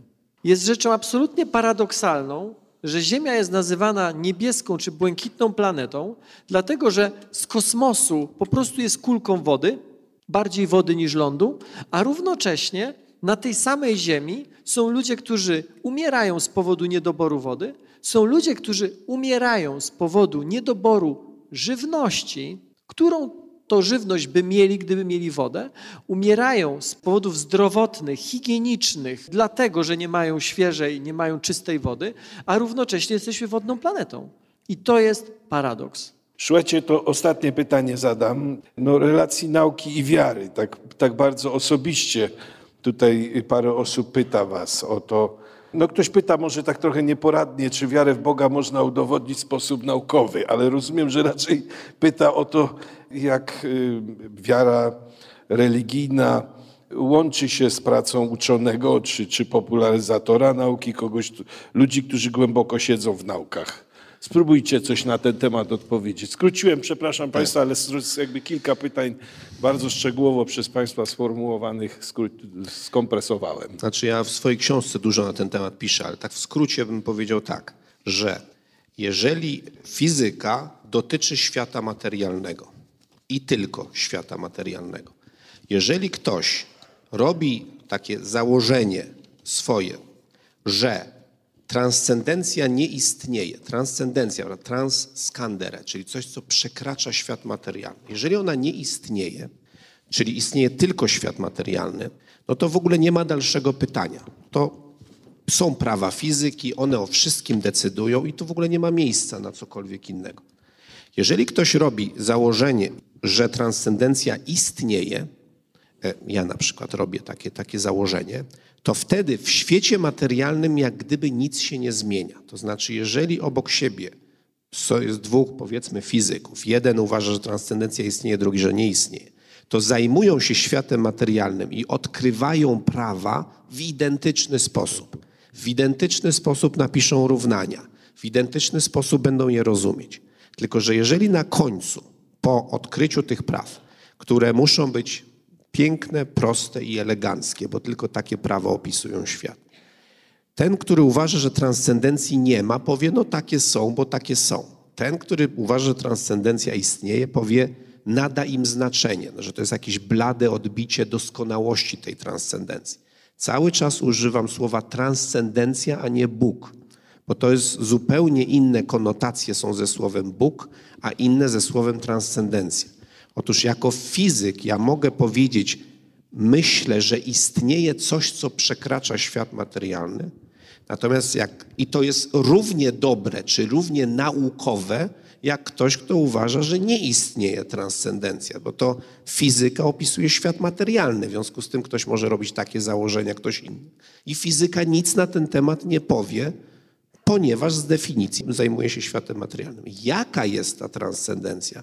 To już jest pytanie o wiarę i wtedy ja przestaję mówić jako fizyk, zaczynam mówić, jakie są moje osobiste przekonania światopoglądowe, czy to jest Bóg osobowy, czy nie, czy istnieje etyka transcendentna, czy nie istnieje etyka transcendentna. To są zupełnie inne pytania i wtedy ja przestaję mówić jako fizyk.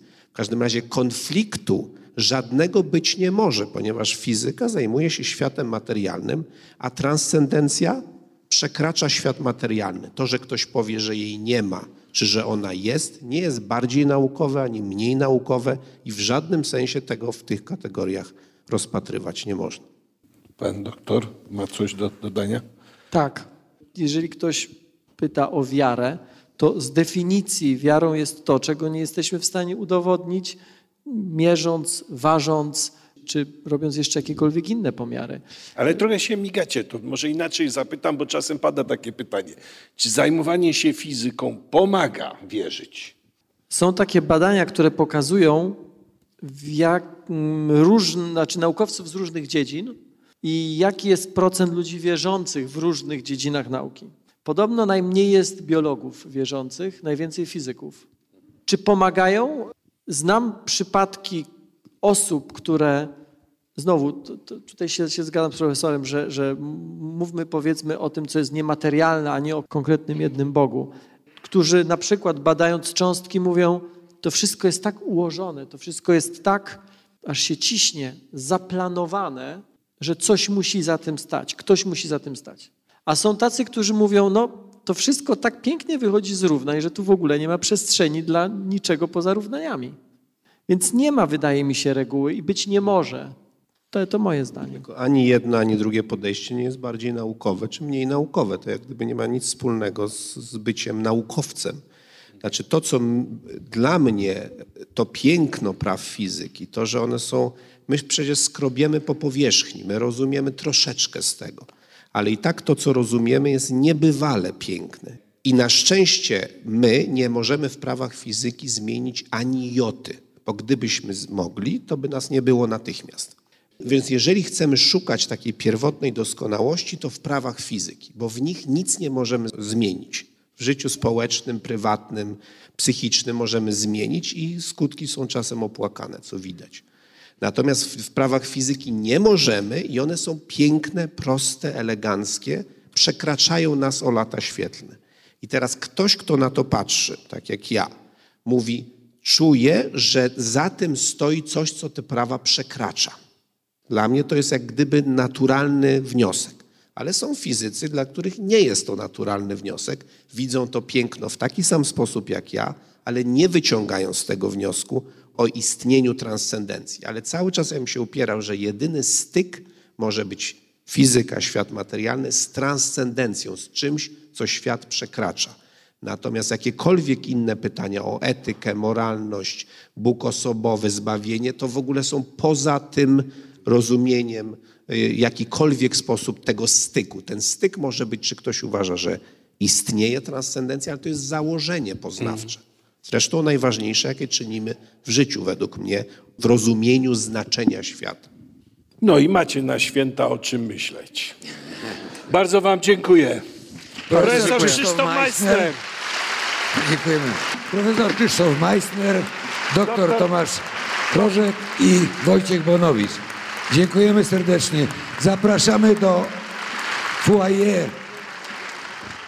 To był podcast Wyższej Szkoły Informatyki i Zarządzania w Rzeszowie. Wszystkie odcinki znajdziesz na stronie podcasty wsis.pl, a wersję wideo na kanale WSIS na YouTube.